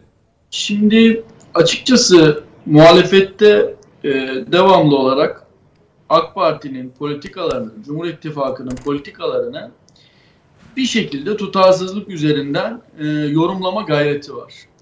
Ama AK Parti 20 yıldır iktidarda olan bir parti. Recep Tayyip Erdoğan liderliğinde 20 yıldır ülkenin yönetimine hakim. Ve bu 20 yılda dünya sabit durmadı. Dünya belli ezberler üzerinde, işte az önce Emre Hocam da ifade etti, işte dünyanın geçirdiği evreleri, işte Soğuk Savaş döneminden bu yana. Şimdi ve artık işte tek kutuplu, iki kutuplu dünyanın olmadığını, birçok aktör olduğunu ve o zamanındaki bildiğimiz ezberlerin dışında bir bölgesel ve küresel iklimin olduğunu ifade etti. Şimdi dünya sabit dursa, Türkiye değişken olsa belli bir tutarsızlık üzerinden bu politikaları açıklayabilirsiniz. Hı hı. Ancak hem dünya çok ciddi bir değişime uğruyor, hem de Türkiye bölgesinde hem kendi uluslararası haklarını hem de güvenliğini sağlamak açısından birçok adım atıyor. Şimdi siz Esed'in halkına kimyasal silahla saldırdığı bir dönemde, diğer taraftan doğal olmayan bir demografik dönüşümü, değişimi başlatmak için hunharca saldırılar düzenlediği bir dönemde, Türkiye'nin ondan önceki ciddi görüşme, Esed'i demokratik çözüme ikna etme çabalarını bir kenarda bırakarak sırf Esed'e meşruiyet kazandırmak adına o dönem görüşün gerekirse biz görüşürüz gibi bir çıkışta bulunursanız bu bir kere samimi olmaz, tutarlı da olmaz. İkinci husus, siz İdlib'de, Halep'te olan olayları ve oradan Türkiye'ye bir göç akışı olduğunda mezhepçi bir sayıkla oradan gelen insanların %99'unu terörist olarak addedersiniz. Kemal Kılıçdaroğlu'nun böyle bir açıklaması var. Siz tutarlı da olmazsınız, samimi de olmazsınız. Şimdi Türkiye son 6-7 yıldır hem Mavi Vatan kapsamında Doğu Akdeniz'de hem Körfez ülkeleriyle hem de Suriye'de terörle mücadele anlamında ciddi bir güvenlik politikası izledi. Hı hı. İşte 15 Temmuz'da ciddi noktada bir saldırıya uğradık. Dış etkenler vardı, finansal ülkeler vardı. Bunlarla ciddi bir teyakkuza geçtik bu ülkelere karşı. Ama diğer taraftan işte Libya'yla münhasır ekonomik bölge anlaşması yaparken işte bize Mısır, Birleşik Arap Emirlikleri, Yunanistan, işte o İsmet üyesi bütün ülkeler bize karşı teyakkuza geçti. Biz ne yaptık? Burada sondaj gemilerimizle, tatbikatlarımızla, askerimizle varlığımızı koruduk. Şimdi siz o dönemde kalkıp Türkiye'yi uzlaşmaz olarak gösterdiğiniz zaman da tutarlı olmuyorsunuz. Ama ne oldu? Bu politikaları tahkim ettik. Birleşmiş Milletler bizim Libya ile münhasır ekonomik bölge anlaşmamızı tanıdı. Ondan sonra işte Almanya'dan, Avrupa'dan makul sesler gelmeye başladı. Türkiye zaten başından bu yana çok makul ve diplomasi yolunu izlemeyi gerektiren söylemlerde bulundu. Hı hı. Ama ne oldu? Bu anlamda bir uzlaşma olmayınca güvenlik politikalarını öne çıkardı. Bunu tahkim ettikten sonra tekrar işte bir normalleşme süreci başlattı. İşte bugün Suudi Arabistan'la, Birleşik Arap Emirlikleri ile, Avrupa'nın çeşitli ülkeleriyle, Mısır'la, İsrail'le bunları görüyoruz karşılıklı ziyaretlerde. Şimdi Suriye'de de şimdi ciddi bir Suriye'de de böyle olacak mı Emre Bey? Yani karşılıklı alt düzeyden başlayıp peyderpey. Şimdi zaten istihbarat ve bakanlık düzeyinde bu görüşmelerin olduğunu ve her zaman devletler arası ince bir bağ da olsa, Cumhurbaşkanımız onu bir metaforla açıkladı, bu bağın sürmesi gerektiğini ve zamanla sorunların çözümü noktasında daha ileriye taşınabilecek görüşmelerin olabileceğinin altlığını oluşturan açıklamalarda bulundu. Ancak Türkiye bunu hangi zemin ve şartlarda yapıyor? Şimdi Ukrayna ile Rusya arasındaki meselede arabulucu olan ve her iki ülkeyle de görüşebilen tek ülke pozisyonda olan bir Türkiye var. Hı hı. Doğu Akdeniz'de ciddi anlamda kozlar edinmiş, uluslararası haklarını teminat altına almış bir Türkiye var. Suriye'de terörle mücadelesini 2015'ten kıyaslayınca çok ileriye götürmüş bir Türkiye var. Bugün o 30 kilometrelik hatta hastaneler var, posta, telefon servisleri var, hayat devam ediyor, ticaret var, okul var, eğitim var, orada hayat devam ediyor.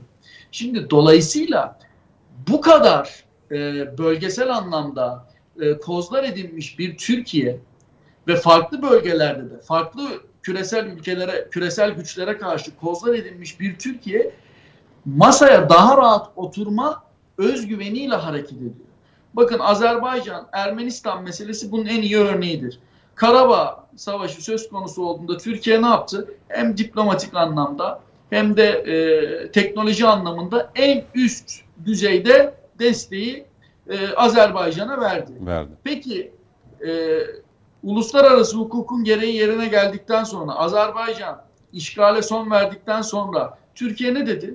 Ya Ermenistan'da kazanmalıyız ve zannediyorum 6 maddelik bir hatırımda kaldığı kadarıyla bir paket ortaya koydu. Evet. Şimdi ama Azerbaycan'la Ermenistan'la savaş sürerken Azerbaycan'a desteğin en güçlü olması gerektiği dönemde ya Ermenistan'la görüşün, Paşinyan işte görüşürsek sorunları hallederiz gibi absürt söylemler olsaydı Türkiye bunun da karşısında net bir tutum sergilerdi. Dolayısıyla eğer bir görüşme atmosferi tekrar doğarsa bu Türkiye'nin çizgisine gelindiği bir ortamda gerçekleşecektir. Bu anlamda Türkiye'nin eli daha güçlü. Tabii ki de mazlumların hukukunu koruyacak. Bu daha önce ne yazık ki doğal olmayan bir şekilde yapılmış demografik dönüşümün tekrar yeniden aslına rücu etmesi noktasında bir tutum sergilenmesi açısından Türkiye önemli bir teminat. Bu anlamda tabii ki de karşı tarafın tutumu ne olacak, ne bitecek çok önemli.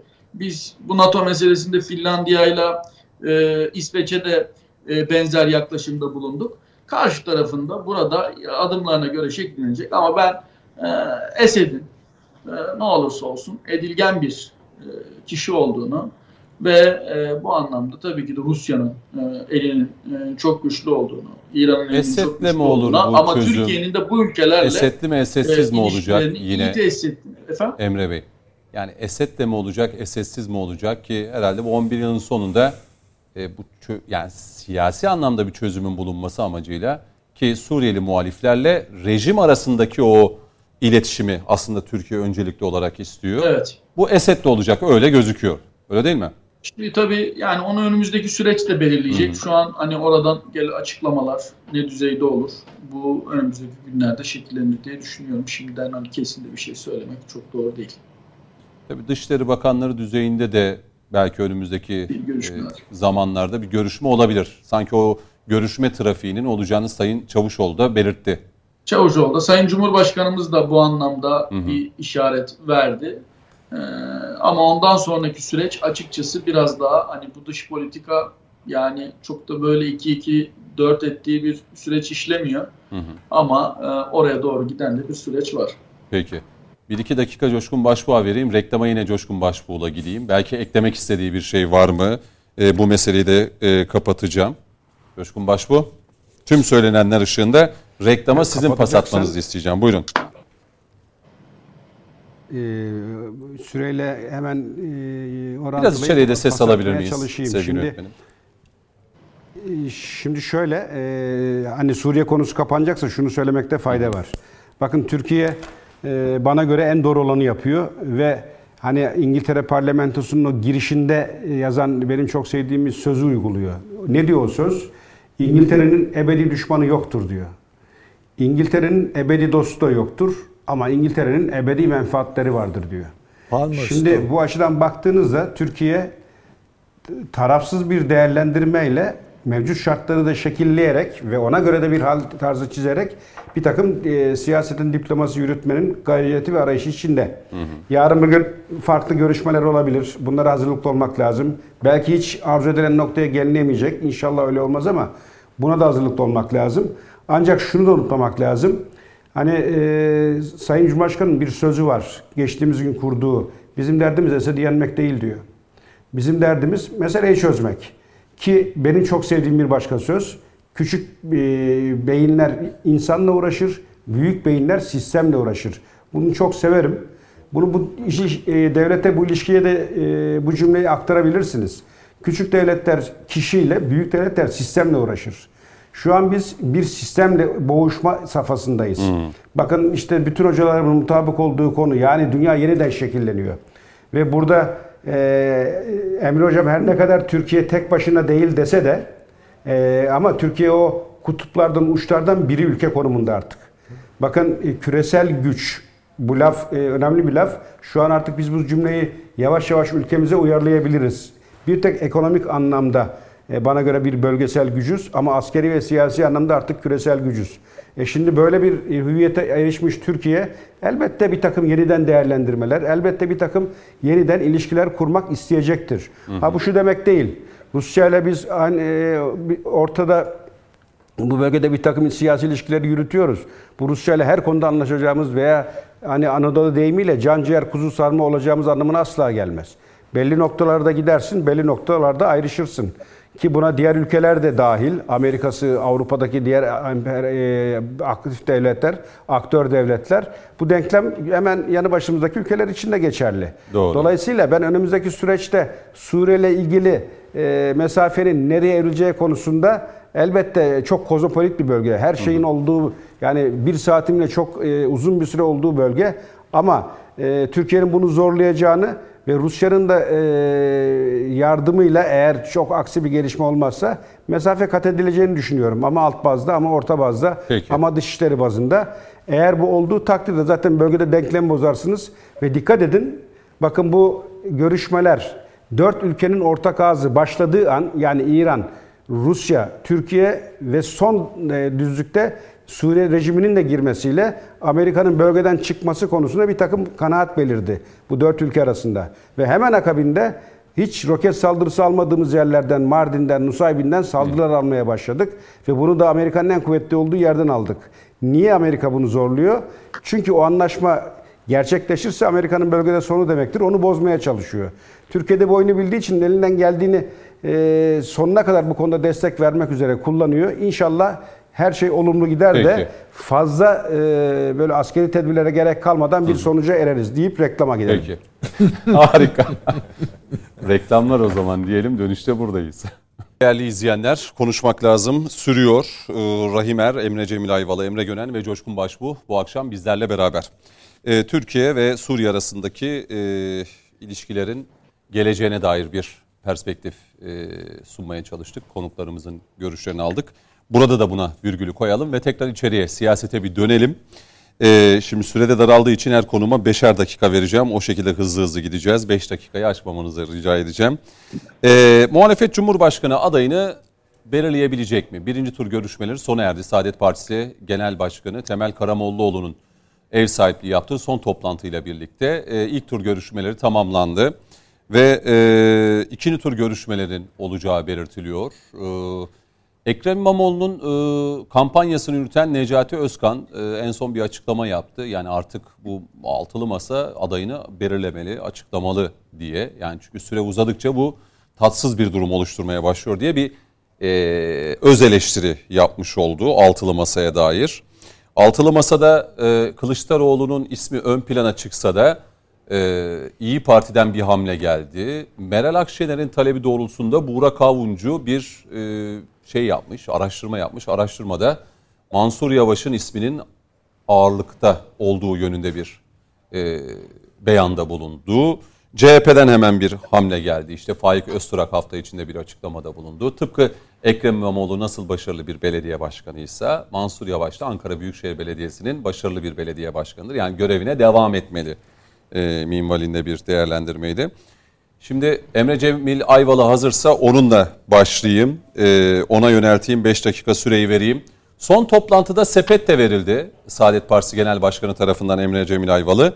Öyle enteresan espriler yapıldı ki bu yani 6 sepetin Saadet Partisi Genel Başkanı tarafından verilmesi üzerine işte sepet yumurta, acaba sepetin içinde ne var diye espriler de çok takip ettim. Hoşuma da gitti. Sepet kime? Evet, 6. sepet kime? Kendisine veremeyeceğine göre. Sepet yumurta, sakın beni unutma. İşte acaba bu toplantı öncesinde altılı masanın pek bir önemi kalmadı demişti Sayın Karamollaoğlu.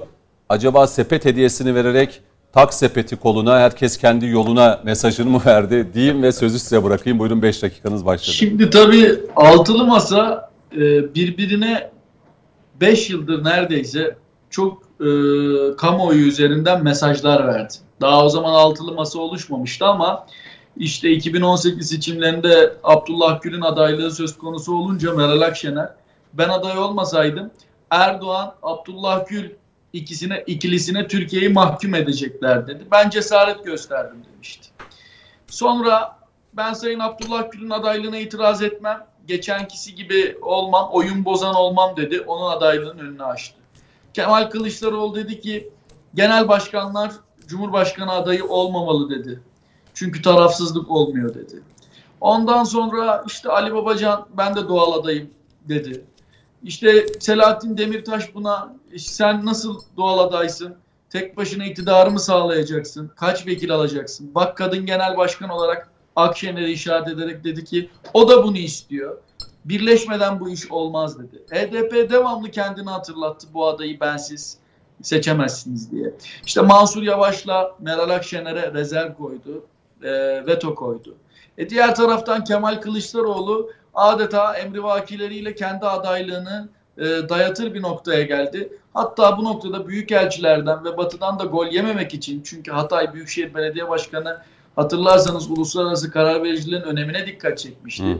Bu noktada onların referansını kazanmak için de devamlı S-400 ve NATO söylemleri üzerinden oraya mesaj veriyor. Çünkü bir dönem yoğun bir ilgi kaymıştı batıdan Ekrem İmamoğlu'na, Kemal Kılıçdaroğlu karşısında. Hatta her ne kadar piyanist olsa da sonuçta oradaki ilişkileri bağlamında da değerlendirdiğimizde Fazıl Say'ın Ekrem İmamoğlu'nu çok fazla sahip çıkan söylemleri söz konusuydu.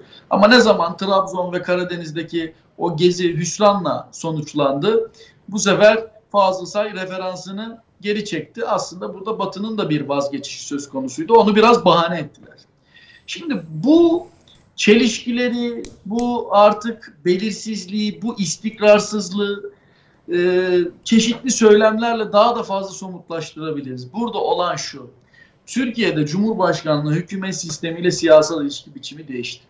Önceden parlamenter sistemde şu vardı: herkes kendi ideolojik perspektifinden, kendi hitap ettiği kitle üzerinden ilerlesin. Seçim sonrası oluşan aritmetiğe göre karar veririz modu vardı. Hı hı. Ve bu da halkı manipüle eden bir siyasi tablo ortaya çıkıyordu. Çünkü İşte başka bir sayıkla bir partiye oy veriyor ama aritmetikten dolayı başka bir partiyle bir araya gelmiş. Bugün Cumhurbaşkanlığı hükümet sistemine karşı çıkanların da zaten en temel karın ağrısı bu. Bugün Meral Akşener'de, Kemal Kılıçdaroğlu'da, HDP'si de, diğer siyasi partileri de şunu diyor: biz İYİ Parti olarak HDP ile yan yana gelmeden milleti kandırarak, masa üstünde bilek güreşi yapıp masa altında tokalaşarak bu süreci götürebilirdik diyorlar.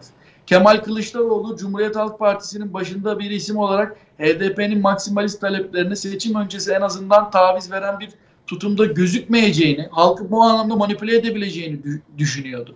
Ama bu sistemde HDP de diyor ki ben diyor bütçe krizi çıkaramam seçimden sonra. Koalisyonu bozup erken seçim tehditinde bulunamam. Paşa paşa benim dediğimi yapacaksın diyor. İşte diğer taraftan Cumhuriyet Halk Partisi %50+1 noktasında onun gönlünü hoş tutmak için %5-10 oradan oy almak için ne yapıyor? Onu terörle mücadele noktasında aşırı derecede PKK yalnız tutumuna ses çıkarmıyor. Hı hı. Tabii ki de bir ideolojik akrabalık var ama burada şu çok önümüze net bir siyasal ilişki biçimi olarak çıkıyor. O da şu: siz eğer toplumun geniş kesimlerine ikna edebilecek müşterek politikalarda bulunamazsanız, birbirinizi istatistiksel değerlerden ibaret görürseniz, işte her gün bir yerden arttırayım derken diğer taraftan boşaltırsınız. %50+1 de yapmanız gereken organik ve sosyolojik birliktelikleri kurabilecek ittifaklarla hareket etmek. Ama partiler bazında bu ittifaklar olabilir. Hı hı. Ama tek başınıza seçmene hitap etme bazında olabilir. Sayın Erdoğan en fazla %21 oy almış, genel seçimlerde en fazla %21 oy almış bir siyasi hareketten çıktı. Ama öyle güzel söylemlerde, öyle toplumun geniş kesimlerine hitap eden söylemlerde bulundu ve bunu icraatlarla altını doldurdu ki hem AK Parti olarak tek başına hem de Cumhur İttifakı olarak toplumun geniş kesimlerini kendi çizdiği rotada, milletle beraber çizdiği rotada müşterek politikalarda ikna etti ve %50'leri aşan hem Cumhurbaşkanlığı hükümet sisteminde hem parlamenter sistemde oylara ulaştı. Bu organikliği sağladı ama bu organikliği sağlayamayan, bu anlamda bir ortak vizyon ve gelecek perspektifi sunamayanlar işte ne yapıyorlar? İşte devamlı olarak hem kendi siyasi kariyerleri hem de işte bu 50+1'i matematiksel anlamda tamamlamak adına bir sürü çelişkiler yumağına düşüyorlar. Böyle devam ettiği sürece bir yerden doldurup öteki yerden boşaltmaya devam edecekler. Bu problem seçimde de devam edecek. Peki. Ve ortak aday çıkaramayacaklar. Ancak bir şekilde ortak aday çıkarırlar. O da dışarıdan büyükelçiler der ki kardeşim bunun üzerinde hareket edeceksiniz, bunun üzerinde mutabık kalacaksınız. Ha işte orada da o toplumsal mühendislik millette ters teper. Şu an bunun mevzi kapma yarışı 6+1'li masada devam ediyor. Şöyle bir şey olabilir mi mesela Rahim Er? Bu kadar görüştüler, ettiler. Şimdi ikinci tur görüşmeler başlayacak. Ya bu siyasi partinin genel başkanları şunu diyemez mi? Ya hep birlikte gidelim sandığa. Hepimiz genel başkan olarak doğal adayız, Cumhurbaşkanı adayı. Bakalım ilk turda kim ne oy alıyor. Ona göre de doğal olarak işte Cumhurbaşkanı adayı da ortaya çıksın yani. Bu olamaz mı? Yani bu kadar görüşmeler, bu kadar işte masada görünenler var, görünmeyenler var. Ya nasıl yapacağız? İmamoğlu, Mansur Yavaş, o, bu, şu, bu derken muhalefet tabanı da artık homurdanmaya başladı. Yani olamaz mı bu? İlk tur seçime gidilir, bakılır. Sayın Erdoğan işte yüzde diyelim 41 alır. Bir başka isim %15 alır. Bir başka isim %20 alır. Ona göre de bir tavır. Yani bu kadar aritmatiği basit olan bir şey. Bu nazari olarak mümkün tabii. Ama bu sayın genel başkanların her biri ferden kendilerini sayın Erdoğan'la tartamadıkları için karşısına çıkma cesaretini gösteremediklerinden dolayı topluca hareket etme ihtiyacı içindeler. Zaten bu ihtiyaç bu masayı teşkil ettirmiş oldu. Ancak masadaki ana eksen parti hangisi? Cumhuriyet Halk Partisi. Evet. Şimdi Cumhuriyet Halk Partisi ana muhalefet partisi. Ana muhalefet partileri iktidar adayıdır. İktidara yürürler, iktidarı isterler. Fakat gelin görün ki bugünkü Cumhuriyet Halk Partisi 6 aydan beri Bolu Belediye Başkanı hakkında bir karar alamıyor. Bir belediye başkanının halkı rahatsız eden sözlerinden, tavırlarından, icraatlarından dolayı genel merkezi karar alamıyorsa o parti nasıl ana muhalefet partisi olur? Altılı masayı nasıl omuzlayıp götürür? Nitekim siz takdim konuşmanızda dile getirdiniz. Sayın Ekrem İmamoğlu kendi danışmanıyla bir mesaj veriyor. Yani bu açtığımızda ne? Ya karar verin yahut da ben buradayım. Bu demek belli. İkincisi Sayın Akşener ne diyor? O da keza İstanbul İl Başkanı'nı konuşturmak suretiyle mesaj veriyor altılı masaya. Yani o da şu demek. Ha, biz burada boşa bu toplantılar sahada görünen Mansur Yavaş diye ama CHP Genel Merkezi gerek Sayın Genel Başkan gerek Sayın Sözcüler belediye başkanları kendi işlerine baksınlar diyor. Öbür taraftan bir başka sözcü biliyorsunuz geçen hafta çıktı. Ne dedi? Bizim adayımız Bay Kemal'dir diye. Yani bu Bay Kemal sözü o partinin artık kendi benimsediği bir cümle haline gelmiş bulunuyor. Vaziyet budur. Zaten öbür kısımlarda Emre Bey de söylemiş oldu. Tekrara düşmemek adına. Ya adayı çıkarma hususunda yine başa mı dönüyoruz? Az önce başlıkta da vardı. Ya bu altılı masa başa mı dönüyor? Şimdi yine belediye başkanları. Ekrem İmamoğlu sanki...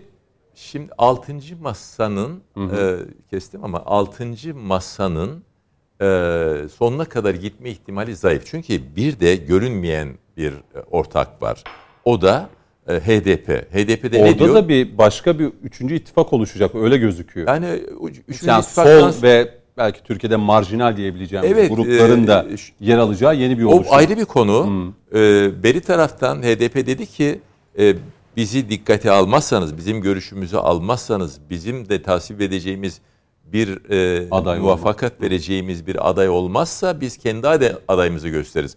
Bu olmadığı takdirde o zaman demek ki üçlü ittifak olacaktır ama o da bir tarafa beri yanda bu mevcut masa bir gelişme gösteremediği için yaşama şansı giderek düşmekte.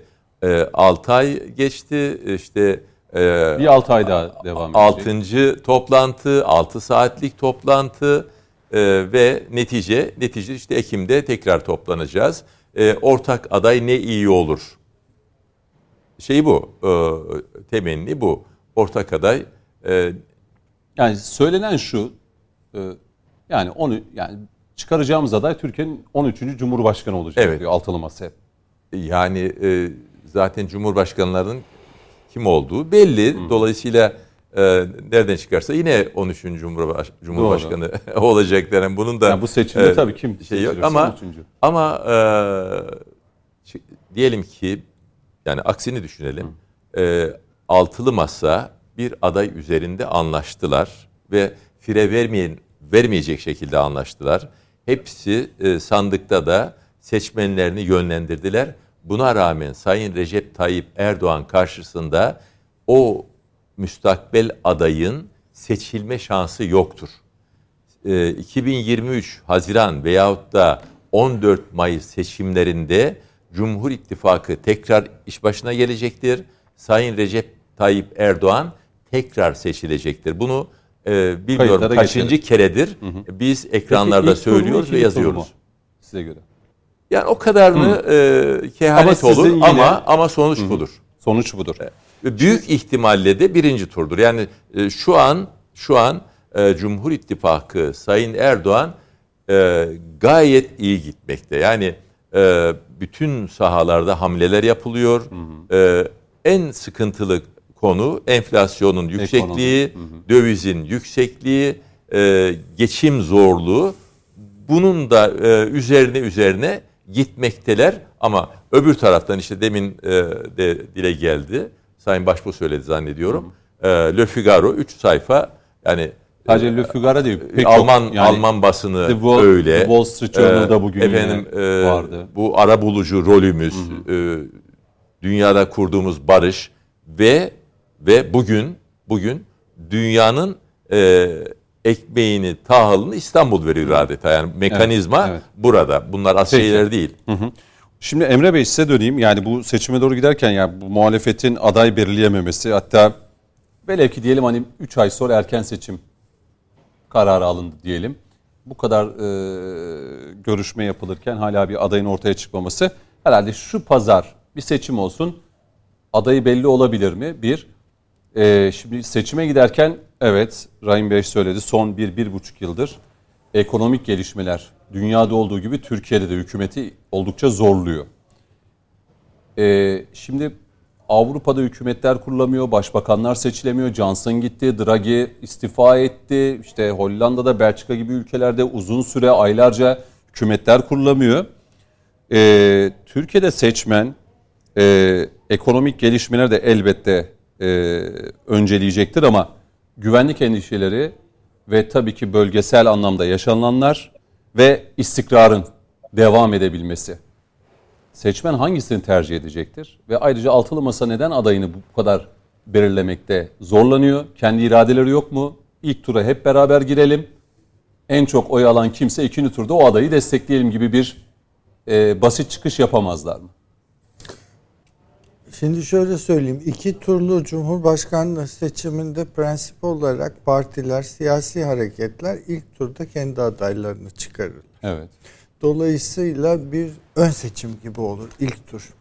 Başat partiler yani adayının ikinci turda Cumhurbaşkanı seçilmesi muhtemel partiler ikinci turda en fazla oy toplayabilecek en belki mutedil profilleri öne çıkarmaya çalışırlar. Türkiye'de muhalefet daha önce 2 kere yapıldı bu seçim. 2 kere Cumhurbaşkanlığı seçimi yaptık 2 turlu. İkinci turu hiç görmedik çünkü ilk turda seçildi Recep Tayyip Erdoğan. Doğru. Her iki seçimde de muhalefet ortak aday çıkardı. Birinde Ekmelettin Bey adaydı. Evet. İlk turda %36 civarı zannediyorum bir oy aldı. İlk turda sürpriz, o güne kadar %6-7'yi bile zorlamakta zorlanan HDP'nin adayı %10 oy aldı. Hı hı. Selahattin. Evet, evet. Meral Akşener de vardı o zaman aday. Yok. Meral Akşener ikinci seçimde vardı. İkinci seçimde işte Muharrem İnce ortak aday gibi çıktı. Hı hı. Gene benzer bir oy aldı ve Cumhurbaşkanı tekrar ilk turda seçildi. Yani ortak aday çıkarmak muhalefette yarıyor mu yaramıyor mu bir kere orada çok büyük bir soru işareti var. İlk turda ortak adayın olması çok mu iyi bir fikir? Zaten ilk turda iktidarın adayı seçildiği sürece bunun o kadar büyük bir önemi de yok. Ancak bugün itibariyle Türkiye'deki işte kamuoyu yoklamaları olsun, şu olsun, bu olsun bir üçlü bir yapı var. Yani işte Cumhur İttifakı var, Millet İttifakı var. Bir de sol bunların bloktan dışında sol blok demek belki biraz abartılı olacak ama HDP var. Yani HDP desteklemediği sürece diğer küçük partilerin de tip olsun, HDP olsun ciddi bir seçmen kitlesi oluşturması zor. Ama hepsi bir arada %13'e kadar çıkabilen bir ağırlığa sahip HDP'nin gücü olması itibariyle, omurgası olması itibariyle. Eğer ilk turda kimse seçilemez ise ikinci tura en çok oy alan iki aday kalır. İkinci turda dolayısıyla bu üçlü yapıda işte sizin sol cephe veya HDP'nin omurgası dediğiniz kesimin nereye destek vereceği veya destek verir ise seçmenin onları takip edip etmeyeceği büyük bir soru işareti olarak görüyoruz. Ya da sandığı zaman zaman boykot ettiğini de biliyoruz. Etmediği çok daha fazla. Ayrıca bugün Türkiye siyasetinde ciddi bir kutuplaşma da söz konusu. Katılım yüksek olabilir. Ama bunları önceden kestirmek de çok zor. Çünkü 9 aylık bir süreçten bahsediyoruz. Yani ortalama işte 9-10 aylık bir süre sonra. 10 ay siyasette sonsuzluğa giden bir süredir. Ne olacağı hiç belli olmaz. Yani erken seçim tartışmaları veya bu erken seçim tartışmaları çerçevesinde muhalefetin tavrını, şimdi burada herkes tabii iktidar yanlısı ama bu kadar da acizane görüşüm takılmamak lazım. Muhalefet eninde sonunda muhalif kesimdir. Evet. O muhalefeti beceremezse zaten sandıktan çıkamaz. Bizim alışık olmadığımız kısım seçim öncesi, seçim sonrası için program ittifakı. Şu anda öyle bir program yok. Bir takım söylenen şeyler var, bir takım yazılan, çizilen şeyler var. Temel olarak söylenen Cumhurbaşkanlığı hükümeti sisteminden çıkılacak. Parlamenter sistem. Şimdi bunu parlamenter sisteme geçmek için anayasayı değiştirmeniz lazım. Orada aritmetik çok zor. Evet. Şimdi çok zor. Yani o zor veya kolay. Muhalefet adına ama hani biraz gerçekleşmesi zor bir ihtimal. Öyle söyleyeyim. Yani amenna ama gerçekleşmesi kadar zor bir ihtimali program olarak koyduğunuz zaman bunun da bir şekilde ikna edici olmasına çalışmanız gerekir. Şu anda öyle bir şey yok ama dediğim gibi daha 10 ay var. 10 ayda 10 kere değişebilir her şey. İlk defa zannediyorum işte 20. yılındayız AK Parti iktidarının. İlk defa bir iktidar değişikliği perspektifi belirtti. Ya da muhalefette öyle bir umut ortaya çıktı diyelim. Muhalefet öyle bir umudun içinde. Umudun içinde hem de dünyada bu tür dönüşümlerde iktidarlar düşebilir. Yani ikinci petrol şokundan sonra mesela demokratik dünyadaki bütün iktidarlar düştü. İktidardakiler düştü. Yani Jimmy Carter seçimi kaybetti. Valéry Giscard d'Estaing 23 yıl sonra, 23 yıllık bir sağ hükümetler döneminden sonra Fransa'da François Mitterrand'a ve sol kesime ve çok kötü hazırlanmış bir seçimdi sol kesim tarafından ama sağ bölündü, oylar bölündü ve yüksek enflasyon, işte hayat pahalılığı vesaire. Aynı şekilde Almanya'da Helmut Schmidt iktidardan düştü. Yerine Helmut Kohl geldi. Yani Hristiyan Demokrat Koalisyon. Dolayısıyla Hani bütün bunlara bakınca bu iş olmaz canım. Hmm. Neyle uğraşıyorsunuz demek bir şekilde tabii bir tavır, bir siyasi tavır. Kimseyi de burada etmek istemiyorum, kritik etmek istemiyorum. Herkesin siyasi tavrını koyması da demokrasilerde gayet iyi bir şeydir. Anlatabiliyor muyum? Yani bir sureti haktan gözüküp de ondan sonra başka şey söylemek de çok seçmen nezdinde hoş görünen bir şey değildir. Hangi demokrasiye giderseniz gidin. İnandırıcılık fevkalade önemlidir. Hitabet fevkalade Altılı önemlidir. Basının yani bu kadar görüşme yapıp bu kadar... Bilemiyorum ama dediğim gibi yani ilk tura çok adayla girilmesi illa da kötü veya yanlış bir şey aslında değildir. Aslında bu sistemin bugüne gerektirdiği kadar, şey bu. Esas olarak olması gereken odur. Herkes bir miktar kendi bayrağından ilk turda eder. İlk turda da tabii ortak cepheler oluşturulabilir filan ama hakikaten... ciddi olarak kendi liderinin Cumhurbaşkanı veya Başbakan olacağına inanan parti kendi bayrağı altında kendi lideriyle birinci tur seçime girer. Ondan sonra bir nasıl diyeyim anlaşma zemini var ise ikinci tur veya anlaşma zemini de olmaz, bu kararı seçmen verir. Doğru. Kimse anlaşamaz. Emre Bey bir şey söylüyor galiba. Evet. Ben Emre Hocam'a şunu açıkçası sormak istedim. Tabii. Tecrübelerinden ve bilgilerinden yararlanmak adına. Tabii ki de her partinin kendi genel başkanıyla girmesi veya çok aday çıkarması bir seçenek, mümkün. Ama şöyle de bir gerçek var. Sonuçta seçmenler veya seçmen kitleleri liderlerine veya adaylarına inandıkları ölçüde de sandığa katılım gösteriyorlar. Mesela şimdi Cumhur İttifakı'nın en büyük avantajı ne?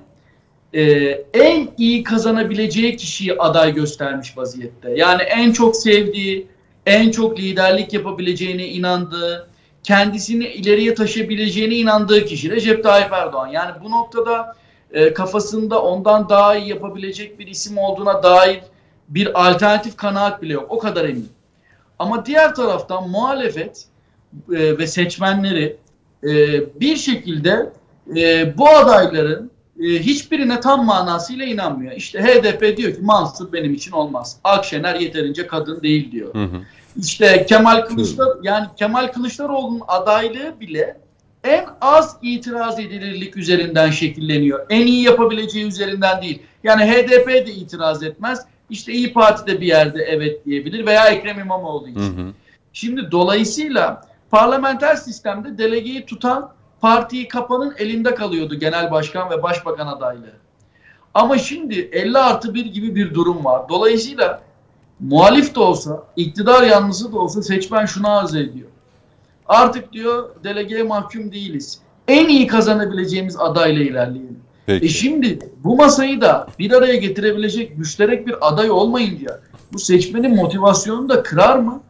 Dolayısıyla muhalefet seçmeninde de böyle bir endişe hasıl olur mu? Çoklu gitmek noktasında. Peki.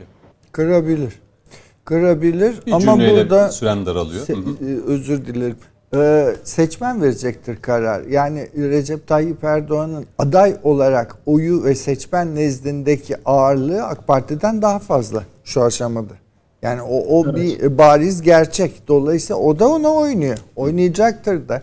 Ama dediğim gibi daha 10 ay var. Daha çok konuşabileceğimiz bir süreç. 10 ay siyasette yani.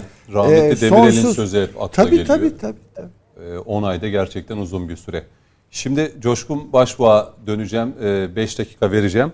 Bu arada dün yani bu altılı masayla alakalı meslektaşım ve isimdaşım Emre Cemil Ayvalı öyle şeyler söyledi ki ben de Twitter'da baktım bana niye bu kadar niye etkileşim var diye. Tabii hem isimdaş hem meslek aynı. Yani gidip eşek gibi oy vereceksiniz diye bir şeyde bulundu. Değerlendirmede bulundu Cüneyt Özdemir. Dün çok konuşuldu. Ben de baktım sosyal medyada ne oldu? Yani bu kadar trend topik olmuş. Baktım. Coşkun Başbuğ'a döneyim. Belki bu minvalde sözü de ona bırakayım. Coşkun Başbuğ buyurun. 5 dakikanızı veriyorum. Bu altılı masa ne yapacak? Şimdi reklama giderken sözü bana bıraktım. Programı bana kapattırmayacaksın herhalde. Öyle yok o kapatmayı de ben yapacağım. Koltuğunu sağlam al. Şimdi Tabii işin latifesi. Cüneyt, şöyle ifade edeyim. Hani falcı değiliz ama 6 ay önce bu masada gündeme geldiğinde gene beraberdik. Şunu öngörmüştük veya en azından onu ifade etmiştim. Muhtemelen bu görüşmelerden bir şey çıkmaz. Bir aday çıkmaz demiştim. Öyle de ilerledi. Şimdi siyasetten iyi bilen bir yakın dostumuza onu sordum. Bir tur bitti. 6 ay geçti. Ne anladın dedim. Hani için tam siyasetin göbeğindesin. O da bana gülerek baktı. Ben dedi bir şey anlamadım. Sen ne anladın? Dedim ben de bir şey anlamadım. Çünkü o 6 aydır ne konuşuldu, nelere karar kılındı veya amaç nereye doğru gidiyor, bunlar hiçbiri belli değil. Çünkü ben bu masadan bir aday çıkmayacağını zaten baştan beri öngören bir fikirdeyim. Neden? Şimdi hani muhalefet kanadında bana göre en büyük hastalık şu, toptan reddeden ve ne yaparsanız yapın, ağzınıza kuş tutsanız da sürekli eleştirilen bir yapı var. Ancak bizde öyle değil. Yani ben en azından tarafsız, eğriye eğri, doğruya doğru bir yaklaşım göstermek istiyorum. Mesela muhalefetin bu konuda şunu söylemini desteklerim. Lütfü Savaş'ın, Hatay Belediye Başkanı, bizim dedi Altılı Masa'nın adayını uluslararası karar vericiler belirleyecek dedi. Bu o kadar doğru bir vurguydu ki. Benim de zaten fikrim o, kanaatim o. Çünkü hani bu masayı kuran kimse onun deklar edeceği bir adayla yola çıkılacak. Ve siyasi bana göre o aday şu an halen belli değil. Burada irade ortaya koymaya gereken biz bunu anlıyoruz. Sen çok güzel bir soru sordun. Bir iradesi yok mu? Az önce sorun çok güzeldi. Bunların iradesi yok mu? Neden bir altılı aday, yedili masa bir aday çıkaramadı diye. İşte ben bu gerekçeden dolayı diye hemen altını çizeyim. Hı hı. Ama şunu da belirtmekte fayda var. Bu uluslararası karar vericilerin de kafası karışık. Neden? Çünkü hatırlarsan baştan sona hep bir proje dediğim, İmamoğlu'yu da belli bir noktaya işe getirdiler. Fakat İmamoğlu o bütün kozları hoyratça harcadı ve artık İmamoğlu'nun işi bitti. Hani bir anda Fox vesaire, işte Halk TV, diğer televizyon kanallarının da linç edişini bu böyle okumak lazım. Hı hı. Ve bir anda Rabbi Yesir denilen kişi, Fatih Sultan Mehmet'le bana göre çok haddi aşacak şekilde eş tutulan kişi Meral Akşener kanadında da tasfiye edildi. Bir anda oklar Mansur Yavaş'a döndü. Niye? Çünkü o bahsetmiş olduğumuz karar vericiler, onlar da sürekli tansiyonu, kamuoyunu yoklayarak bir süreç götürme niyetindeler. Hı hı. Ve hani oy, anketler, sonuçlar nereye evriliyorsa onu öne çıkaracak bir takım yaklaşım içindeler. Ben son dönemde İYİ Parti Mansur Yavaş yaklaşmasını böyle okuyorum.